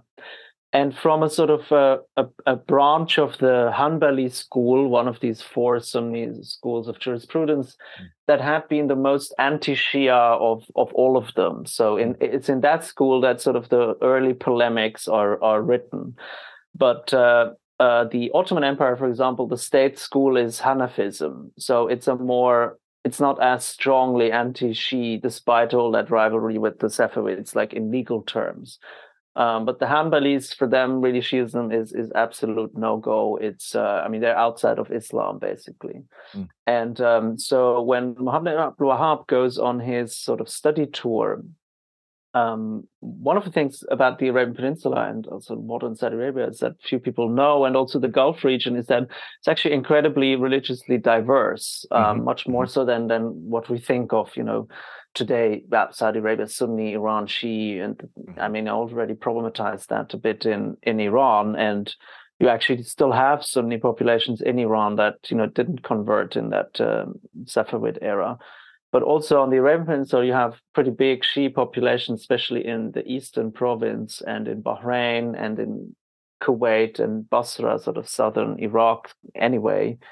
Um, so he goes and travels and meets all of these people um, uh, in, in in in these places and becomes sort of uh, revolted with with you know what are their religious practices and so on and so forth, and authors sort of uh, you know strong polemic against uh, them. And he then makes this alliance with, uh, you know, an early Saudi uh, uh, uh, ruler, local ruler, and that's sort of mythologically that's the origin of the Saudi Wahhabi alliance, and, and that later would lead to to modern Saudi Arabia. And and Wahhabism for a very long time was actually sort of state doctrine in Saudi Arabia until mm. a few years ago, um, uh, and and so played a very important role and that anti-Shiism, you know, was was sort of its, you know, one of its key uh, elements, and that really problematized relations both with the Shia inside Saudi Arabia, but also, you know, uh, um, across the whole uh, region, and especially that notion that uh, Shia and others, including some Sufis and so on, are actually outside of Islam, so they don't have protections under Islamic law at all. So, which means in the most extreme case, they can be killed. Wow. So, when you um, have these uh, in the in the last two decades, you have suicide attacks on and uh, other attacks on on Shia mosques and so on. It, this uh, school of thought is invoked to mm. to legitimize that, and and mm. so it's been very, yeah, I mean, it's been very, uh, it has a very heavy legacy. Um, but it's important here because it emerges in the 18th century, and then uh, it's just about the time when also European powers start to mm-hmm. sort of become much more involved. And Wahhabi, um, the general sort of Sunni revivalism that Wahhabism is a part of, uh, become also one way in which to try to resist sort of uh, British, especially British encroachment and. Mm-hmm. Um, uh, so I have a chapter on sort of Muslim revivalisms mm-hmm. um, in the book. Uh, and then there is, of course, also a Shia reaction to this very strong Sunni anti-Shia revivalism. And um, you see that in sort of more self-consciously Shia clerics and rulers in the um, uh, 19th century. But yeah, the Wahhabis are very in, mm. important. And um, I mean, I discussed them at, at length in yeah. the book. Yeah, yeah, yeah. So in in as we have the the empires uh, developing or, or or ruling, I guess, in the um, 18 and 1900s, you know, obviously you have the British rule in India. Um, so I could, could just chat about a little bit. What was the the way in which the British organized and, and managed various divisions of of Islam within uh, within India? It's, it's very very fascinating yeah, I mean, this British period was really crucial. So I think we laid the foundations here now to really pick up all those pieces. So one of the things I look at is uh, law. Um, so how the British sort of institutionalized for the first time, really, um, these legal divisions in a written way. So uh, all of these empires or states and, and and, and and rulers that we talked about, generally speaking, they allowed only one legal school. Uh, mm. You know, in their array, in whatever they they thought was the right one. Mm. Uh, now, very broadly speaking. So, you know, in the Ottoman Empire, it was only allowed to be ruled according to Hanafi uh, Sunnism. And it, then, in you know, in, in Safavid uh, Iran, it was Twelver uh, uh, the Twelver school. Mm-hmm. Um, so, you know, it wasn't possible to pick and choose. So, um, you know, it was just this was just the, the, the law for Muslims. Then sometimes mm-hmm. there were exceptions for Christians and and Jews or or other religious groups, but broadly speaking, you know, if you're a Muslim, you know, whatever the dominant legal school of the state is, that's that's will be applied to you. But what the British did now for the first time in India, starting in the late 18th century, so the East India Company, because it actually started uh, taking control of populations where some of these old, some of these uh, uh, Shi rulers that I had mentioned before, um, uh, ruled actually over very wealthy uh, states, and these were some of the states the East India Company first took possession of or started to have strong influence in. So they um, uh, wanted to uh, have a, a, legal system uh, that they could use for these diverse populations, and then you know there was a sort of uh, relationship between you know some of the ways in which some of these officials and judges were trained uh, some of them were stud, you know, trained in the Orientalist tradition that was emerging in the universities back in, in England at the time. So, you know, to study the, the religion and, and, and, and, and culture sort of of the Orient. Um, and in that vein, they said, well, there's Sunnis and Shias, and they're also, so we have to have a different legal system for both of them. Um, and uh, especially if the ruling families were Shia and, and some of the large merchants were Shia, this was actually quite important for them. So they started writing uh, legal codes where um, uh, these transactions and, and, and, and, and inheritance and so on were codified according to whatever school you personally embraced. So when you went to the judge, you had to say what you were. And they started publishing books uh, uh based on this. And then eventually, um, they also started doing censuses um, where they asked people, so what is your religion? And then what is your sect uh, underneath that? Um, and that was again, that was a completely um, new phenomenon. It had never really happened. Uh, the Ottomans uh, uh, would never have done something like that, and, and never never did ever after. So um, they always, um, uh, even in the later, even until the early 20th century, they always said, "Well, Muslims is just Muslims. You know, there's no sect or something like." You know, you couldn't say, "Well, I'm a Shia Muslim. I want to be treated differently in court," or or something uh, like that. So what the British did there was was transformative, and I think really had a very strong impact because they also then started implementing this in different parts uh, of the empire, and um, you know eventually.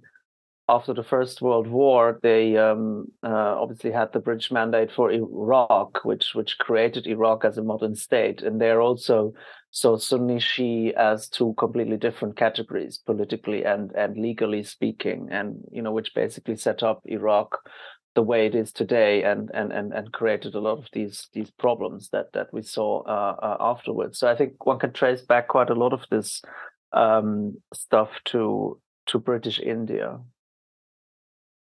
So let me get this straight. I, I, remember reading some of this in the book and it was, it was hard to to i never thought of it this way so i was, was wrapping my head around it. You had the monarchy the british empire in india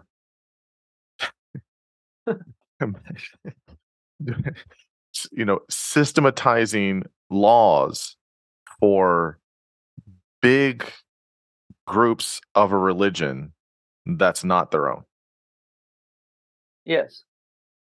I mean, the British Empire ruled over half the world, so it, it, uh, yeah, it, it, came up with all sorts of things. I mean, the, the whole question of caste is is, uh-huh. is, is the more famous one in India. That you know, the British uh, some say invented caste, or others said, you know, formalized it because caste was also something you could put on the census, or you were asked, you know, which caste you were, and and some of these things were not really used in that way before, or or were unspoken, or some people, you know, didn't really know. I mean, in the case of the Muslims, yes. Uh, and the first census, many didn't tick a, a sectarian box. So yeah. then there was an internal investigation. Why didn't that happen?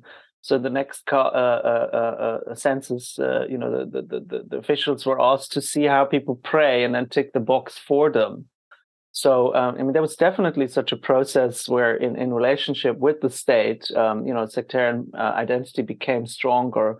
In some cases, was even created for for certain groups there were some small groups which had you know uh, were sort of a mix between Hinduism and uh, and and and Islam, and uh, you know in, in certain practices uh, uh, were more like that, and the others like that. They you know and and the, the, the officials just said, well, that's not possible. We need to fit you in in one of these categories, also for inheritance and so on and so forth.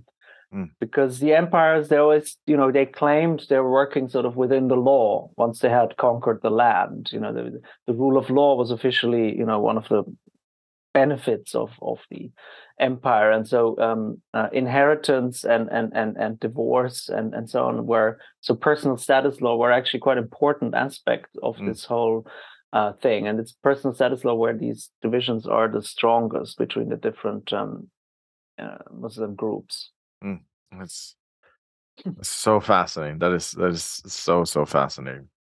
Um, okay, so I guess about the the Ottomans then. So we we talked a lot about them, uh, the the Ottoman Empire and all that. But I guess you, had mentioned it earlier. This kind of modernization that they were doing uh, in the 19th century. So they had a lot of features in place at different points. You know, 16, 17, 18th century. But as we get to um, you know 1800s, 1900s, you know, how did um, how did they kind of reorganize things um, and and this continued uh, interaction with Iran and and uh, and what was going on there?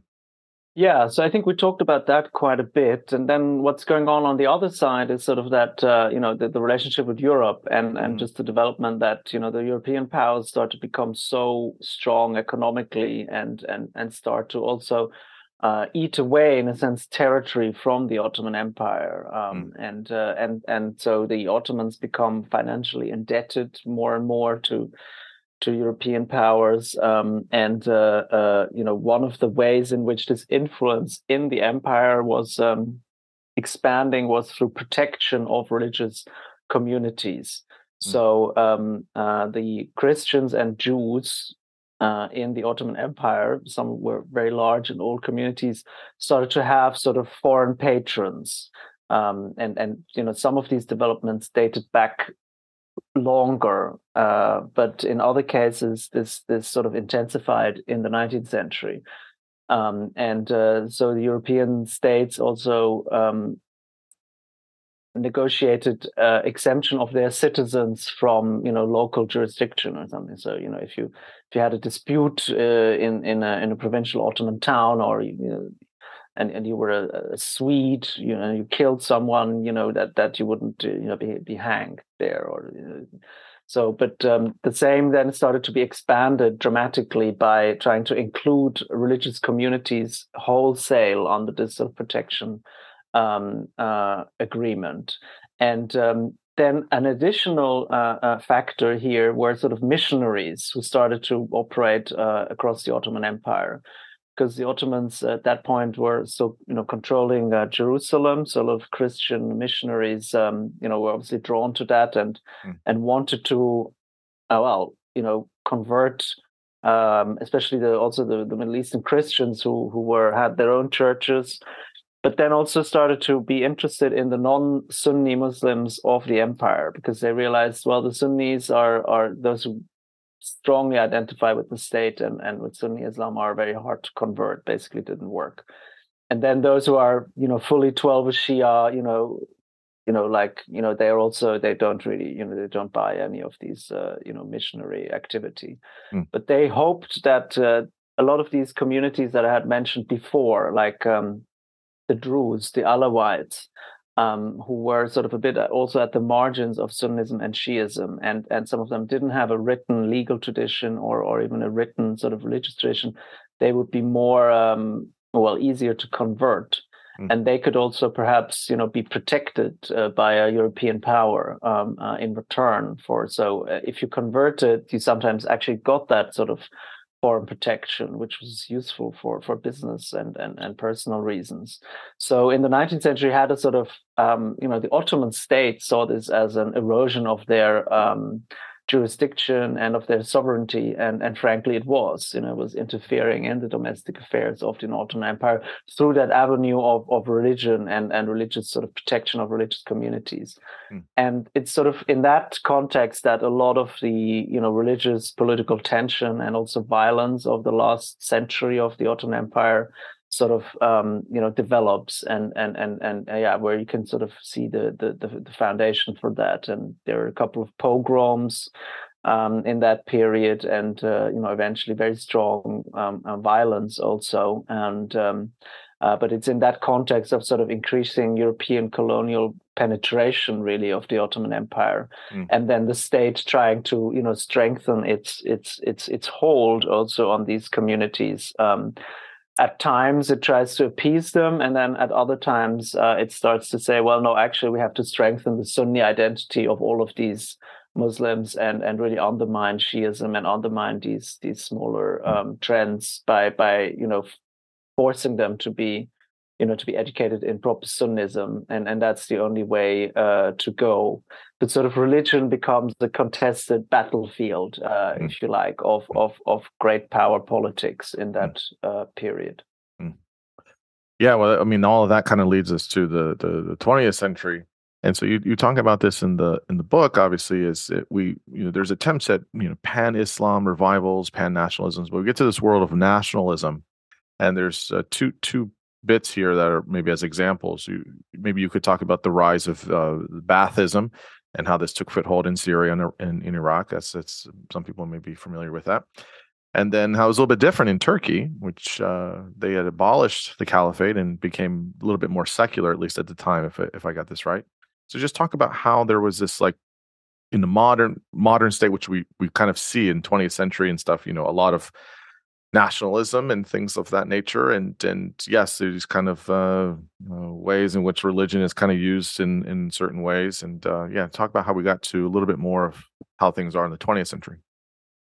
Yeah, I mean, one of the ways in which the Ottomans in the last uh, decades actually wanted to resist this sort of, um, you know, European encroachment and uh, and try to, you know, regain a sort of new meaning for themselves uh, was through pan-Islam. So you had Sultan Abdul Hamid uh, the, the second, who ruled from the I think 1870s until the early um, 20th century, and and he sort of became a, a leading figure of pan-Islam, and actually wanted to uh, also bring the Shia in into a sort of pan-Islamic front against um, against colonialism uh, and uh, well against the British and the French uh, especially and uh, that idea was actually quite um, uh, uh, you know became very powerful in India, uh, where people um, sort of uh, even some Shia, uh, many Shia, in fact, started to see the Ottoman Empire as sort of um, you know one of the last. Um, because India had been colonized, you know, a century before, so the Ottomans still were nominally independent, although,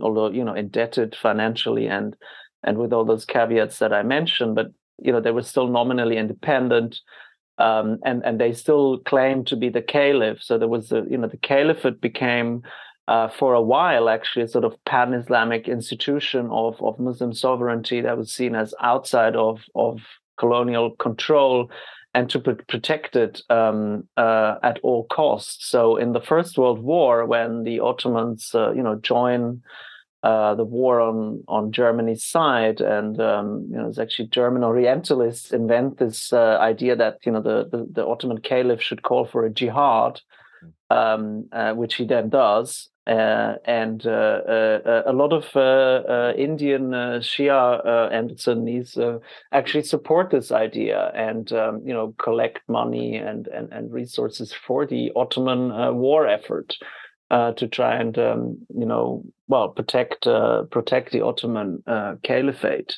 But obviously, the First World War, um, uh, uh, the Ottoman Empire is on the losing side, and it's really the the final um, sort of blow to the empire. The the last remaining provinces uh, outside of core Turkey are lost, um, and and yeah, I mean it's the it's the, the the age of nationalism is starting, uh, and uh, both in Turkey and in all those provinces who, who claim, you know, to to become independent, um, to to fulfill their national destinies, um, and uh, so on and so forth. And sort of the the more the empire shrinks. Mm um, the more it also becomes, uh, uh, I mean, the less uh, religiously and, and ethnically diverse uh, it becomes. I mean, before, especially in the Balkans, it was very diverse, and, and in Greece, I mean, it was very diverse populations and a large, very large Christian population. So for a while, the Ottoman Empire is a vast, also a huge Christian uh, uh, empire in a sense.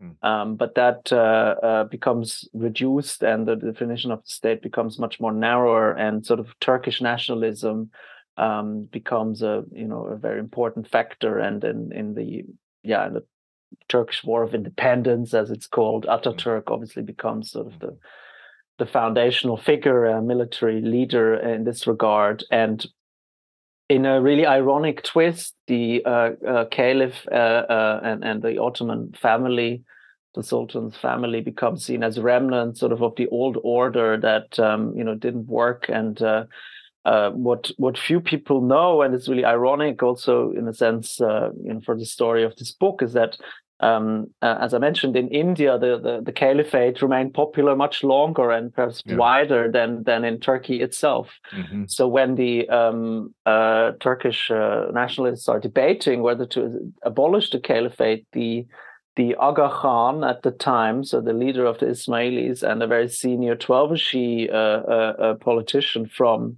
India, they, they they write a letter to the to the Turks to say, please don't you know don't abolish the caliphate. It's you know we, we're we're supporting it. You know, uh, it's in the twenties, and then that letter by two Shia figures from India is actually used as the the final uh, straw. So by by the Turkish nationalists saying, well, the caliphate has become an avenue for foreign interference, and we can't have it. And anyway, it's kind of pre-modern, and and we want to you know get rid of all of that. And and so this letter is in effect then used as the final sort of argument for abolishing the caliphate, which is, I mean, super ironic uh, uh, uh, in a sense, and and also shows that yeah, there were many periods when the Sunni Shia fault line was not the dominant one, but mm. at the same time, it was woven into new uh, struggles or, or you know, into new fault mm. lines. Mm. Ah, this is so fascinating. Yeah, I remember reading that in the book, and it was it's really really interesting, especially now with you know how we we we we you know we know Turkey today, and you know they just you know had a uh, election recently, and there's just so many so many things going on. It's it's very fascinating.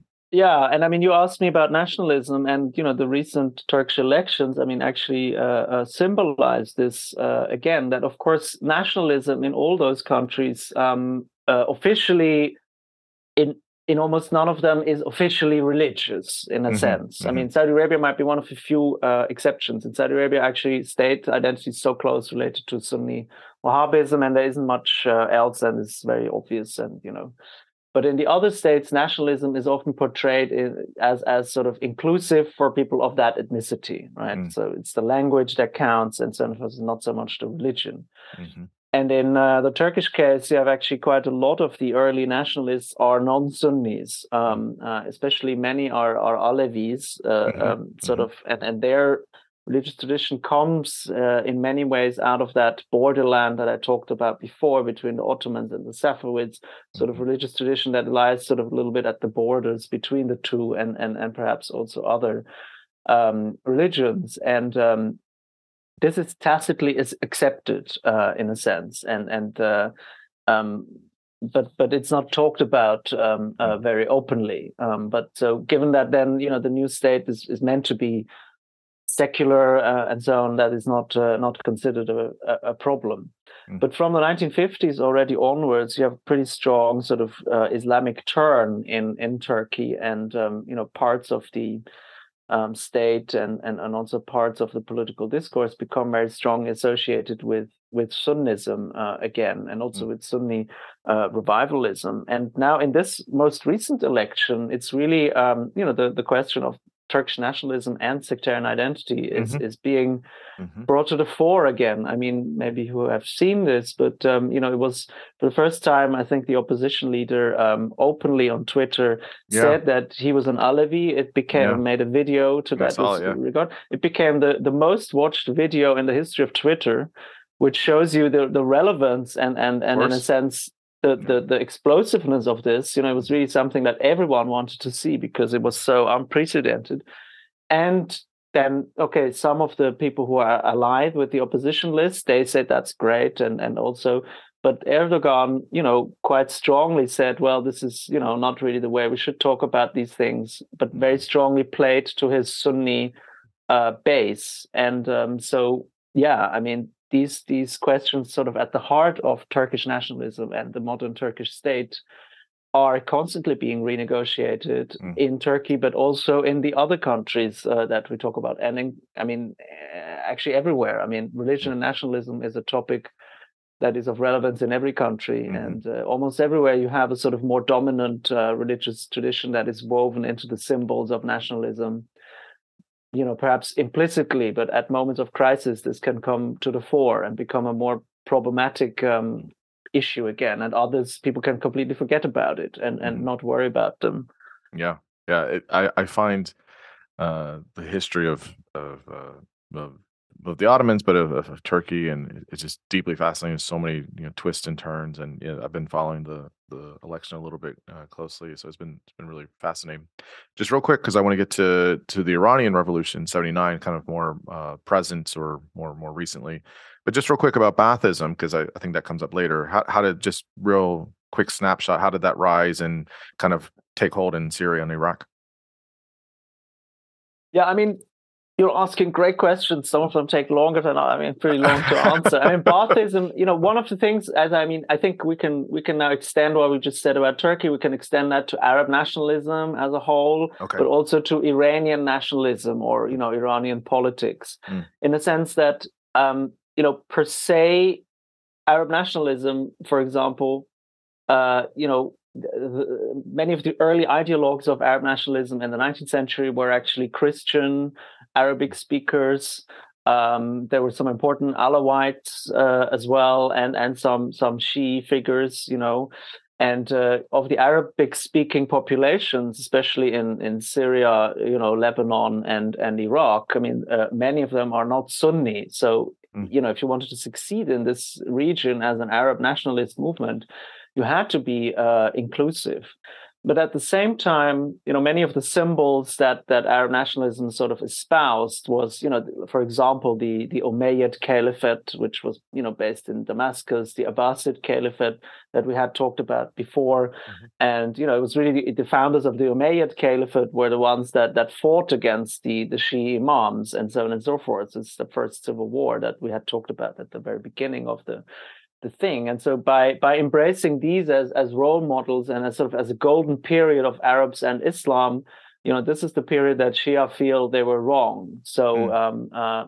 you know, and uh, you know, the Christian Arab nationalists said, well, you know, this is you know Islam is part of the Arab uh, is part of the Arab heritage. So that was one way in which Christian Arab nationalists absorbed, mm. um, uh, you know, Arab Muslim uh, history. But sort of Shia Arab nationalists, I think, have always been in a bit of a difficult position, and we're more or less just told, you know, to to sort of uh, absorb. Um, uh, I mean, to to to to to to acknowledge that that well, many of the early caliphates that they you know they they they they they expanded the territory of Islam and and and you know were very successful in, in, in some ways, even even if they were sort of um, you know working against the against the the early Shia. Um, but um, uh, I think we can't go into into all the details here. I mean, obviously the Syrian and the Iraqi Baath developed completely differently, and although they have the same sort of ideological origin, uh, in the sense, I mean, eventually also their support bases become completely different. Um, mm. And and the Syrian uh, you know, Baath Party and its uh, the Syrian regime. I mean, obviously, uh, you know, the last uh, decade now. I mean, you know, fought a, a war uh, uh, with much of its population, and and and you know,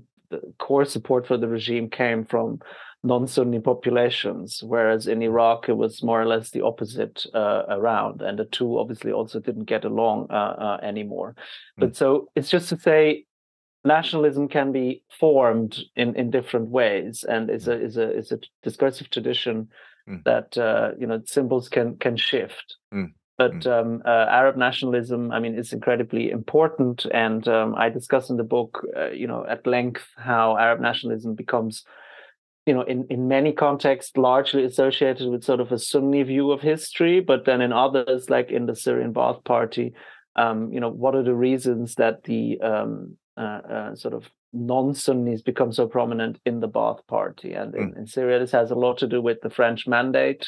Mm. Um, you know, at the time of the you know the interwar period between the First and the Second World Wars, the French get the mandate for Lebanon and Syria and the British for Iraq and, and Palestine and Transjordan.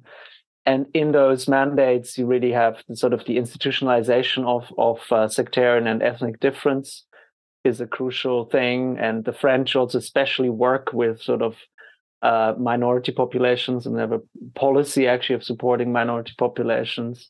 Mm. And um, it's uh, somewhere there that the origins lie of um, of sort of the Ba'ath Party's rise. Uh, uh um, uh, and I, yeah, I mean, I go, at, yeah, I explain this in the book yeah. in more yeah. Uh, detail.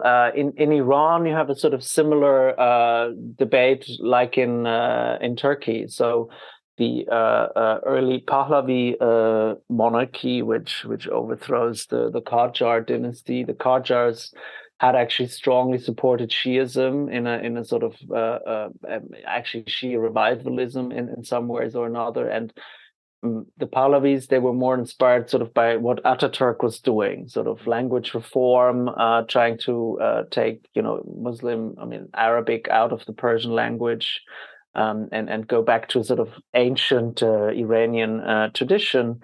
Um, and it's often seen that um, uh, you know, yeah, I mean, this is very strongly related to to to what was going on in Turkey.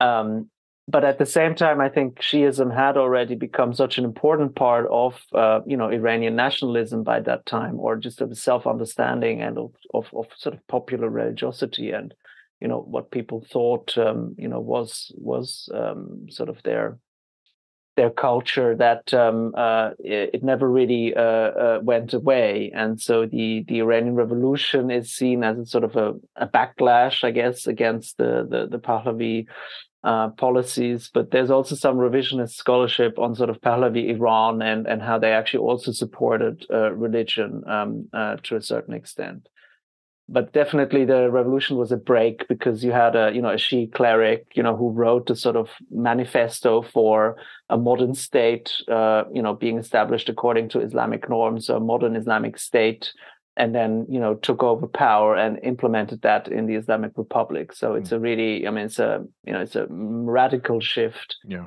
uh, yeah. But one that, if you look at the history both of Shiism and of of Iran, um, you know, you can explain actually why that happened. Um, mm, mm. Yeah, it it feels like a big pivotal moment. Maybe, maybe I mean, it, you know, this was just before I was I was born, so uh, I don't remember it experientially, but uh, it's, it's, definitely in recent uh, history, and it, it, feels like a like a big moment uh, eh, for obviously for Iran, but I think for the region and, and I think on, on the world stage.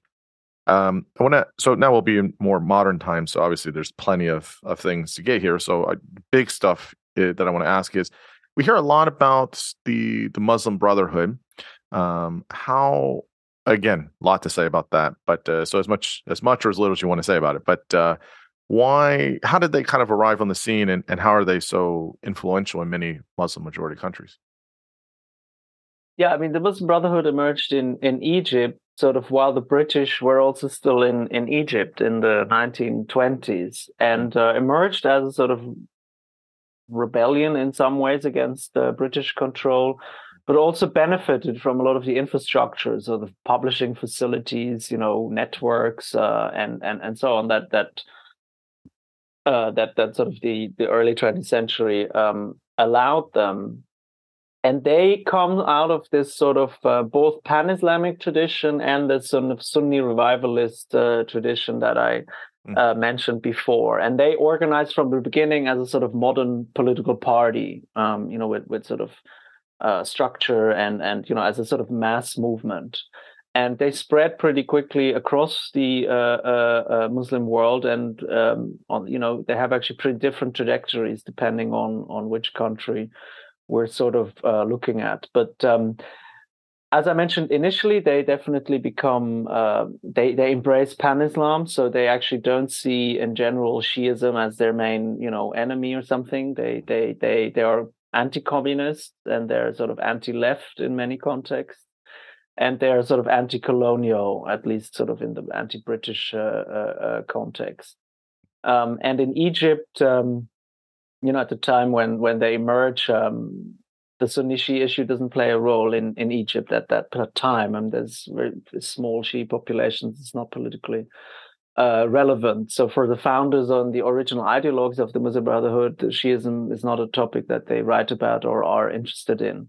But as the Muslim Brotherhood spreads to places like Lebanon, Syria, and Iraq, and also um, then uh, starts to make an alliance with the early Saudi state. So from the 1930s, 40s onwards, um, the Muslim Brothers encourage people to go more on pilgrimage to, to Saudi Arabia and uh, starts to see the Saudi state as sort of the closest in the Sunni world to an Islamic state. And and also a state that has major resources and that wasn't colonized so so more authentic you know than than the other states that were properly colonized. Mm. and so they start to have this alliance with the saudis and and in saudi sort of have a therefore a new generation of of muslim brothers that are also sort of influenced by the wahhabi tradition and it is there that sort of a more anti-shia element enters the muslim brotherhood and has starts to have quite a strong impact in those states where Sunnis and Shias live side by side, and that's especially Saudi Arabia, but also Lebanon and Syria and Iraq. And and in those contexts, the the Muslim Brotherhood starts to become pretty sectarian in that sense, so hmm. pretty. Mm. Sunni and and against the other uh, uh, groups, or you know, uh, other Muslim groups, and um, in in uh, in in Syria, this has eventually very strong uh, consequences. Mm-hmm. So three three kind of bigger topics here that we can we can kind of end on because it's more of a more again close uh, to essentially present day. So, um, United States obviously has had uh, misadventures in the Mid East. We've had uh, the war on terror um, we were in Afghanistan or in Iraq. Um, I don't know what we're doing in Yemen, if anything. Uh, there's been all these these these uh, you know in, you know uh, times that we've been in the Mid East, but eh, in, in terms of the war on terror, so with with Iraq and Hussein, Saddam Hussein and all that stuff. And I guess what is the so obviously at current the United States is a is a big world power, and there's other big world powers as well.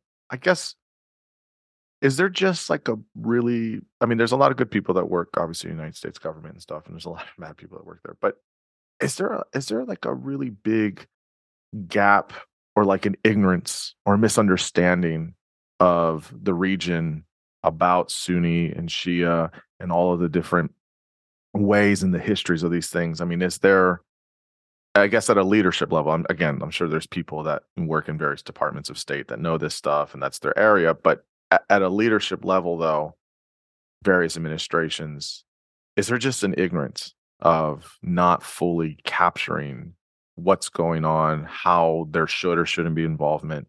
Um, yeah, just, just, just, I guess, what are your thoughts, I guess, on this, this, you know, the war on terror and how we were in Iraq and all that?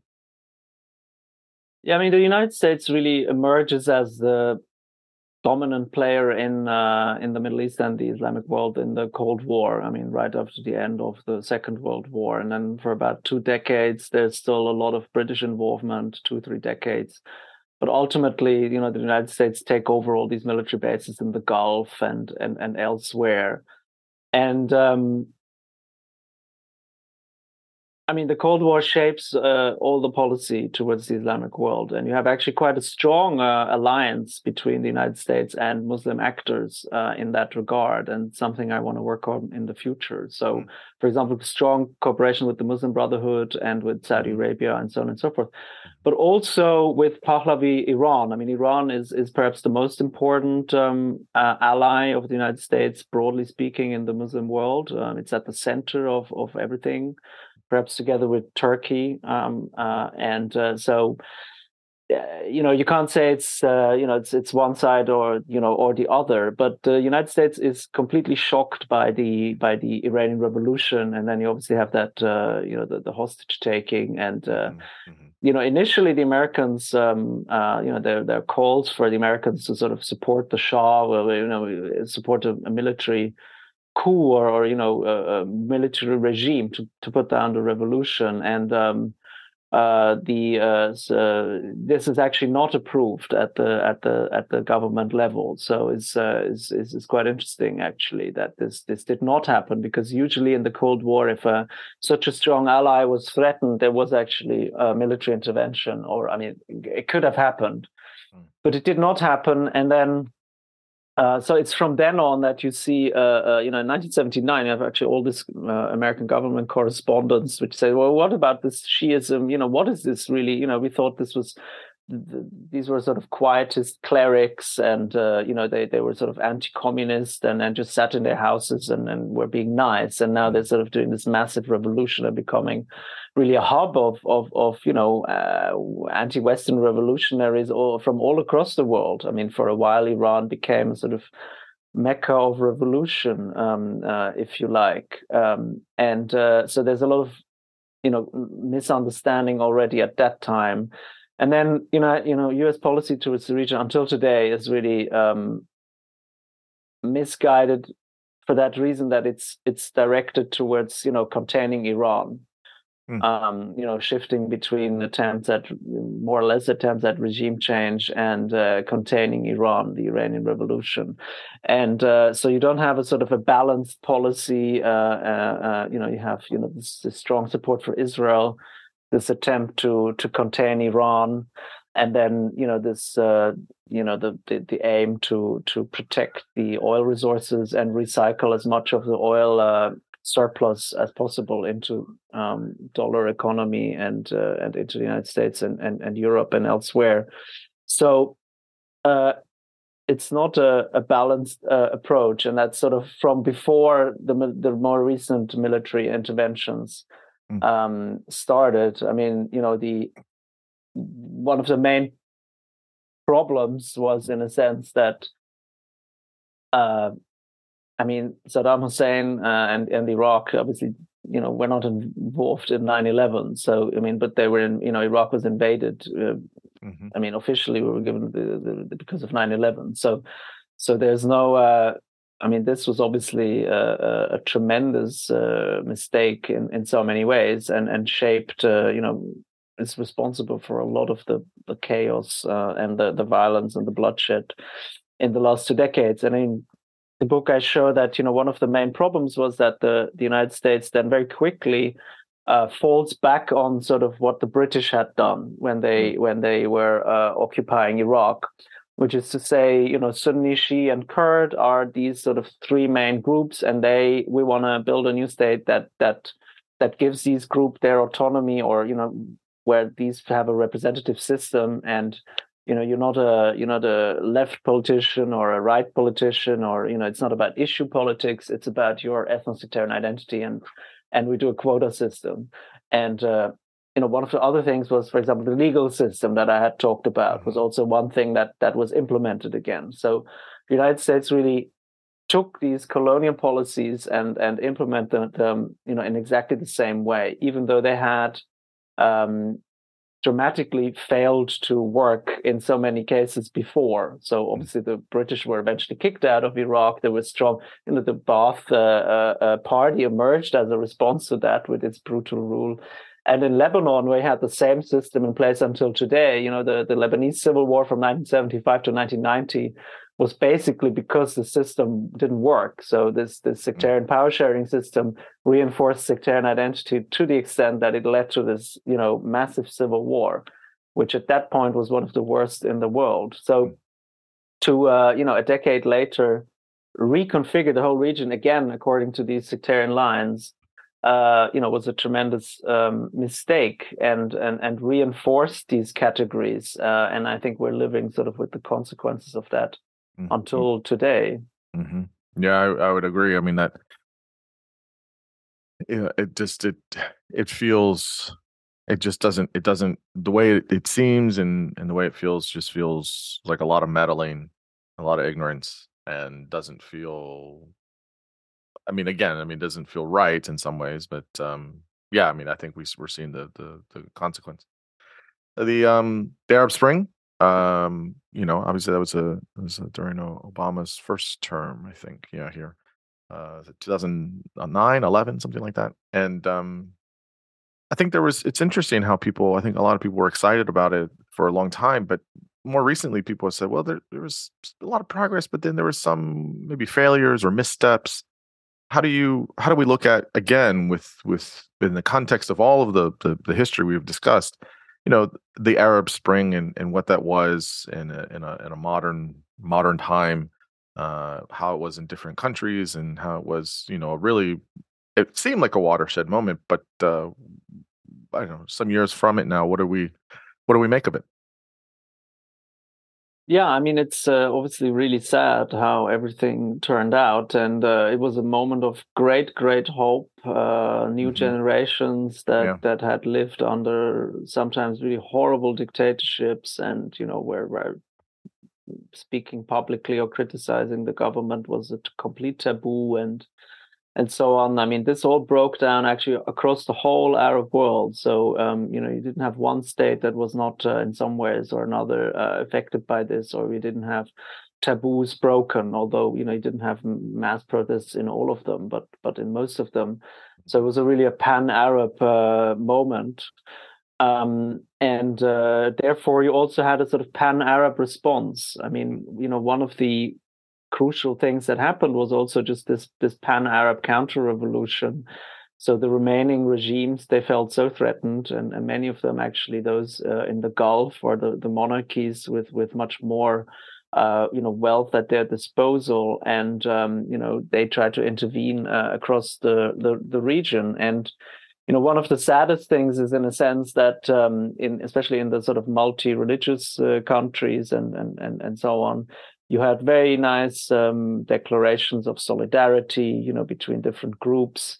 Yeah. Um, but then, when sort of the old regimes or, or, or you know, status quo powers wanted to sort of split the protest movement, they could easily play on these sort of religious and sectarian differences, and um, you know, uh, uh, uh, uh attacks on on certain communities and religious symbols didn't help um, and and split uh, a lot of the the movements. But um, I think it it uh, unleashed processes that we perhaps haven't seen the end of it. I mean, in, in some ways, uh, now um, Assad, right, President Assad of Syria, was uh, re-entered the the Arab League, and uh, in some ways, you could say, well, that's the they had this this picture of all these leaders now lining up again, and many of them had been in place before the most dramatic change was somehow in the i mean in the gulf where but it's just you know sort of the the, the sons of the previous rulers are now in, in in charge. So you have a certain elite change there but in many other cases yeah, it's the similar faces.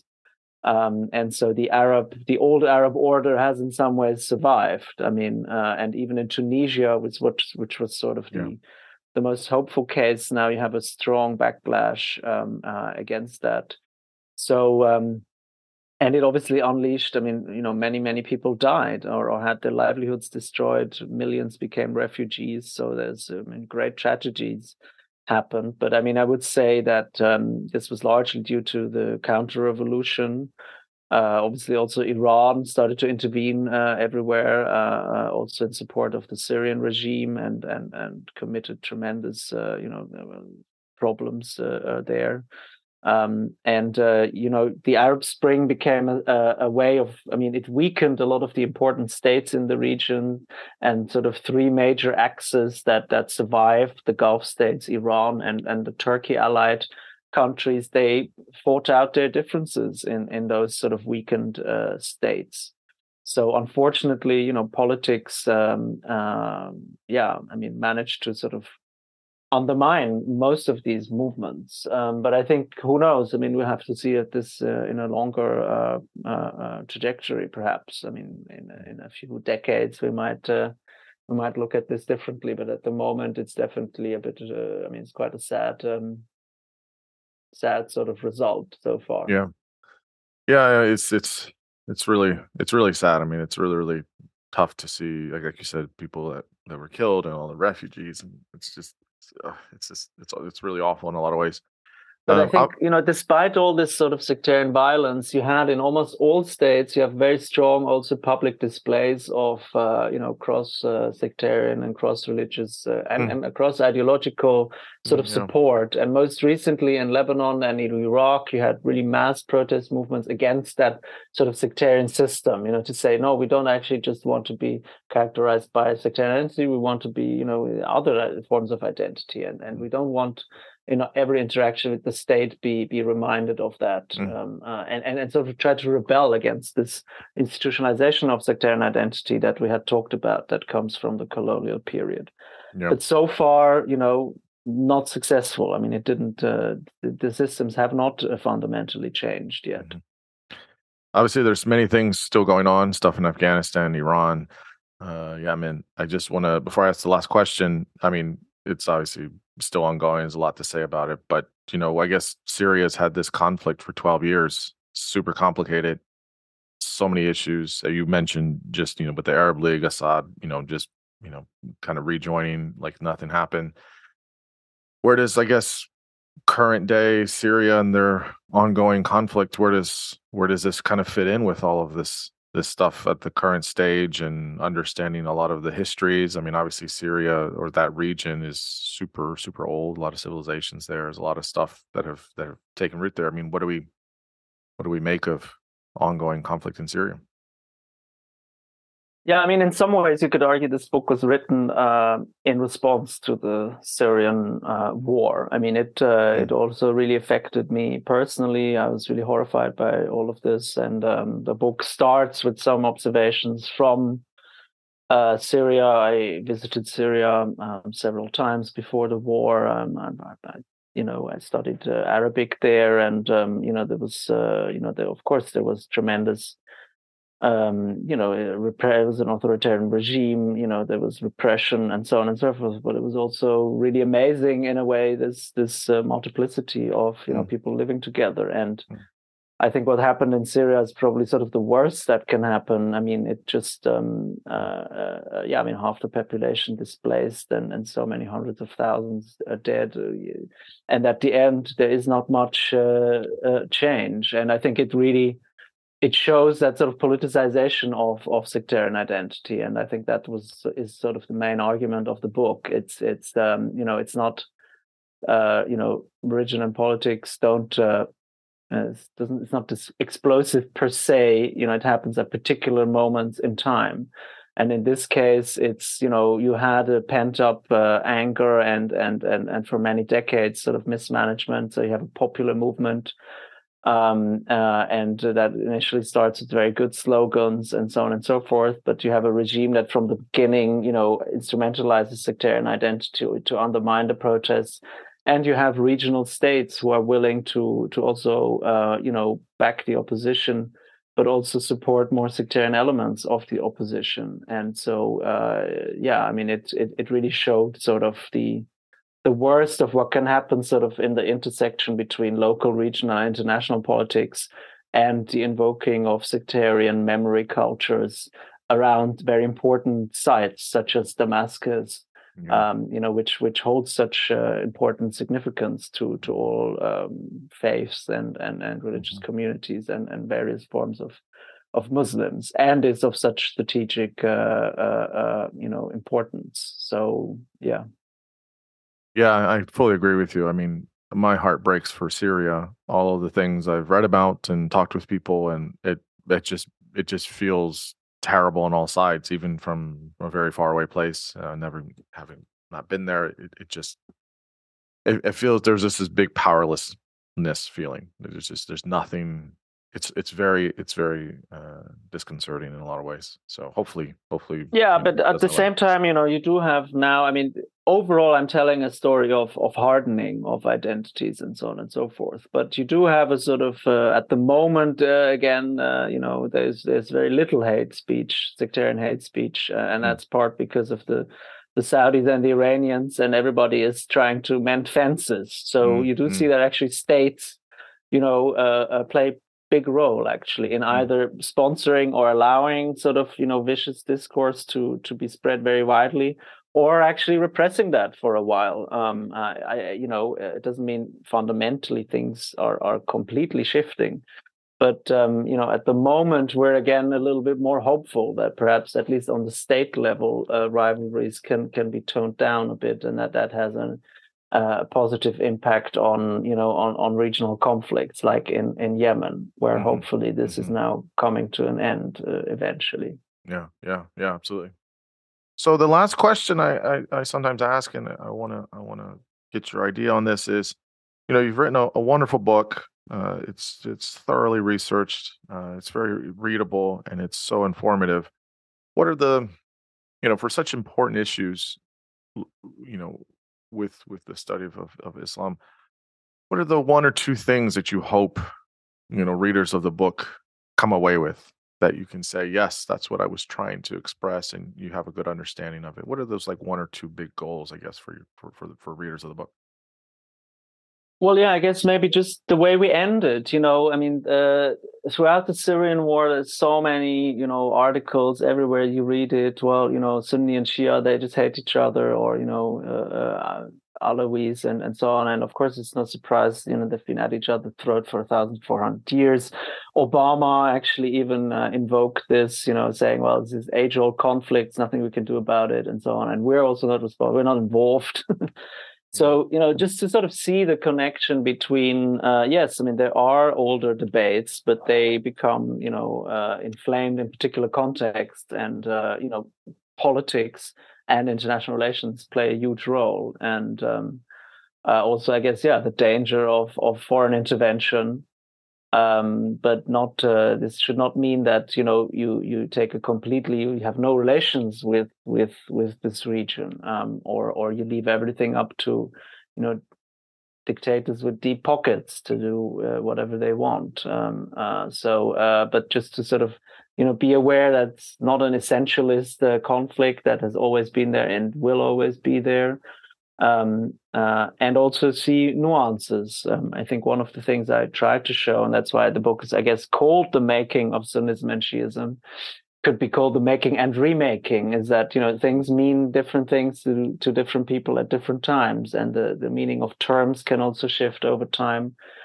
And there were many moments when. Uh, uh, well, some contexts with Sunnis and Shias people didn't even know what it was. You know, they didn't know which kind of Muslim they were and others where they could, you know, come together as in Pan Islam and, and embrace a common cause. Um, and uh, uh, uh, yeah, that there's actually also a lot of uh, shared uh, uh, between um, the two sides.